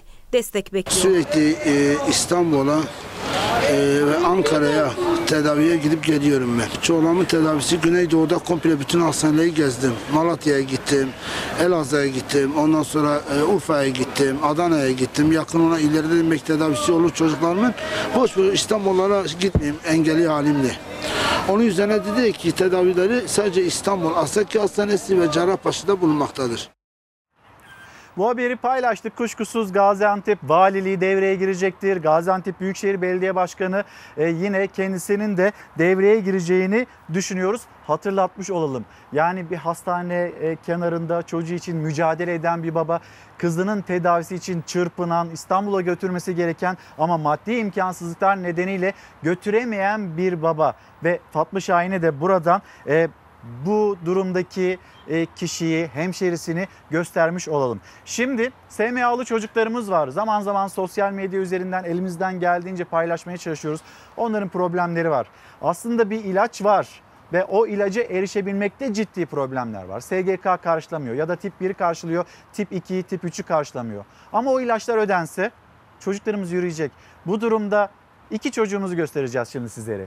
Birisinin ismi Nisa Nur, diğeri ise Irmak. Bak. Kızım. Bak baba geldi kurban oldum. Irmak ve Nisanur. İkisi de SMA tip 1 hastası. İkisi de şifa bekliyor. Hadi diğeri gibi adım atmaya çalış at. Yürü, yürü Nisa yürü. İstanbul Arnavutköy'de yaşayan 10 aylık Irmak Eser'in yaşıtları gibi yürümesi, ayakta durması için 2 milyon 700 bin euroluk gen tedavisine ihtiyacı var. Minik Irmak 3 aydır yoğun bakımda kalıyor ve tedavinin uygulanabilmesi için son 11 ayı kaldı. Aile yardım kampanyası başlatmaya hazırlanıyor. Bu bebekler 2 yaşından önce bu tedavi alması gerekli. Bu bebeklerin günü yok, saati yok. Bu bebekler bugün değil de dün alması lazımdı bu ilacını. Nisanur Ülker de SMA tip 1 hastası tıpkı Irmak gibi. Onun da yürüyebilmesi için işte bu özel üretim engelli arabasına ihtiyacı var. Ailesi 45 bin liralık bu arabayı alabilmek için yardım bekliyor. Efendim şimdi mola zamanı. Bir mola verip hızlıca döneceğiz. Efendim bir kez daha günaydın. Çalar Saat hafta sonuna nokta koyma vakti geldi. Ama kitaplarımız var onları da göstermek istiyorum. E, iki gazeteci Sebahattin Öykü var kitabında rehin dedi. Ve Hüsnü Mahalli Filistin benimdir. Orta Doğu'nun kanlı tarihi Hüsnü Mahalli'nin kitabıydı. Bir de Güçlü Kadınlar hazırlayan Nurgül Soydaş Betül Mardin, Gamze Cizireli, Nigar Demircan Çakar, Profesör Doktor Ebru Güzelcik Ural, Profesör Doktor Melahat Bilge, Demir Öz ve yine Aydan Asyalı biri Şule Yücebıyık ve Jale Balcı güçlü kadınlar hayatlarını, hayat öykülerini anlattılar ve geleceğin güçlü kadınlarının oluşabilmesi için bu kitabın gelirini de e, bir fona e, bağışlamış durumdalar. Kitaplarımızı tanıttıktan sonra kapatırken her zamanki gibi teşekkürümüz sizlere. Bizi izlediğiniz için teşekkür ederiz. Hoşçakalın, güzel bir gün olsun.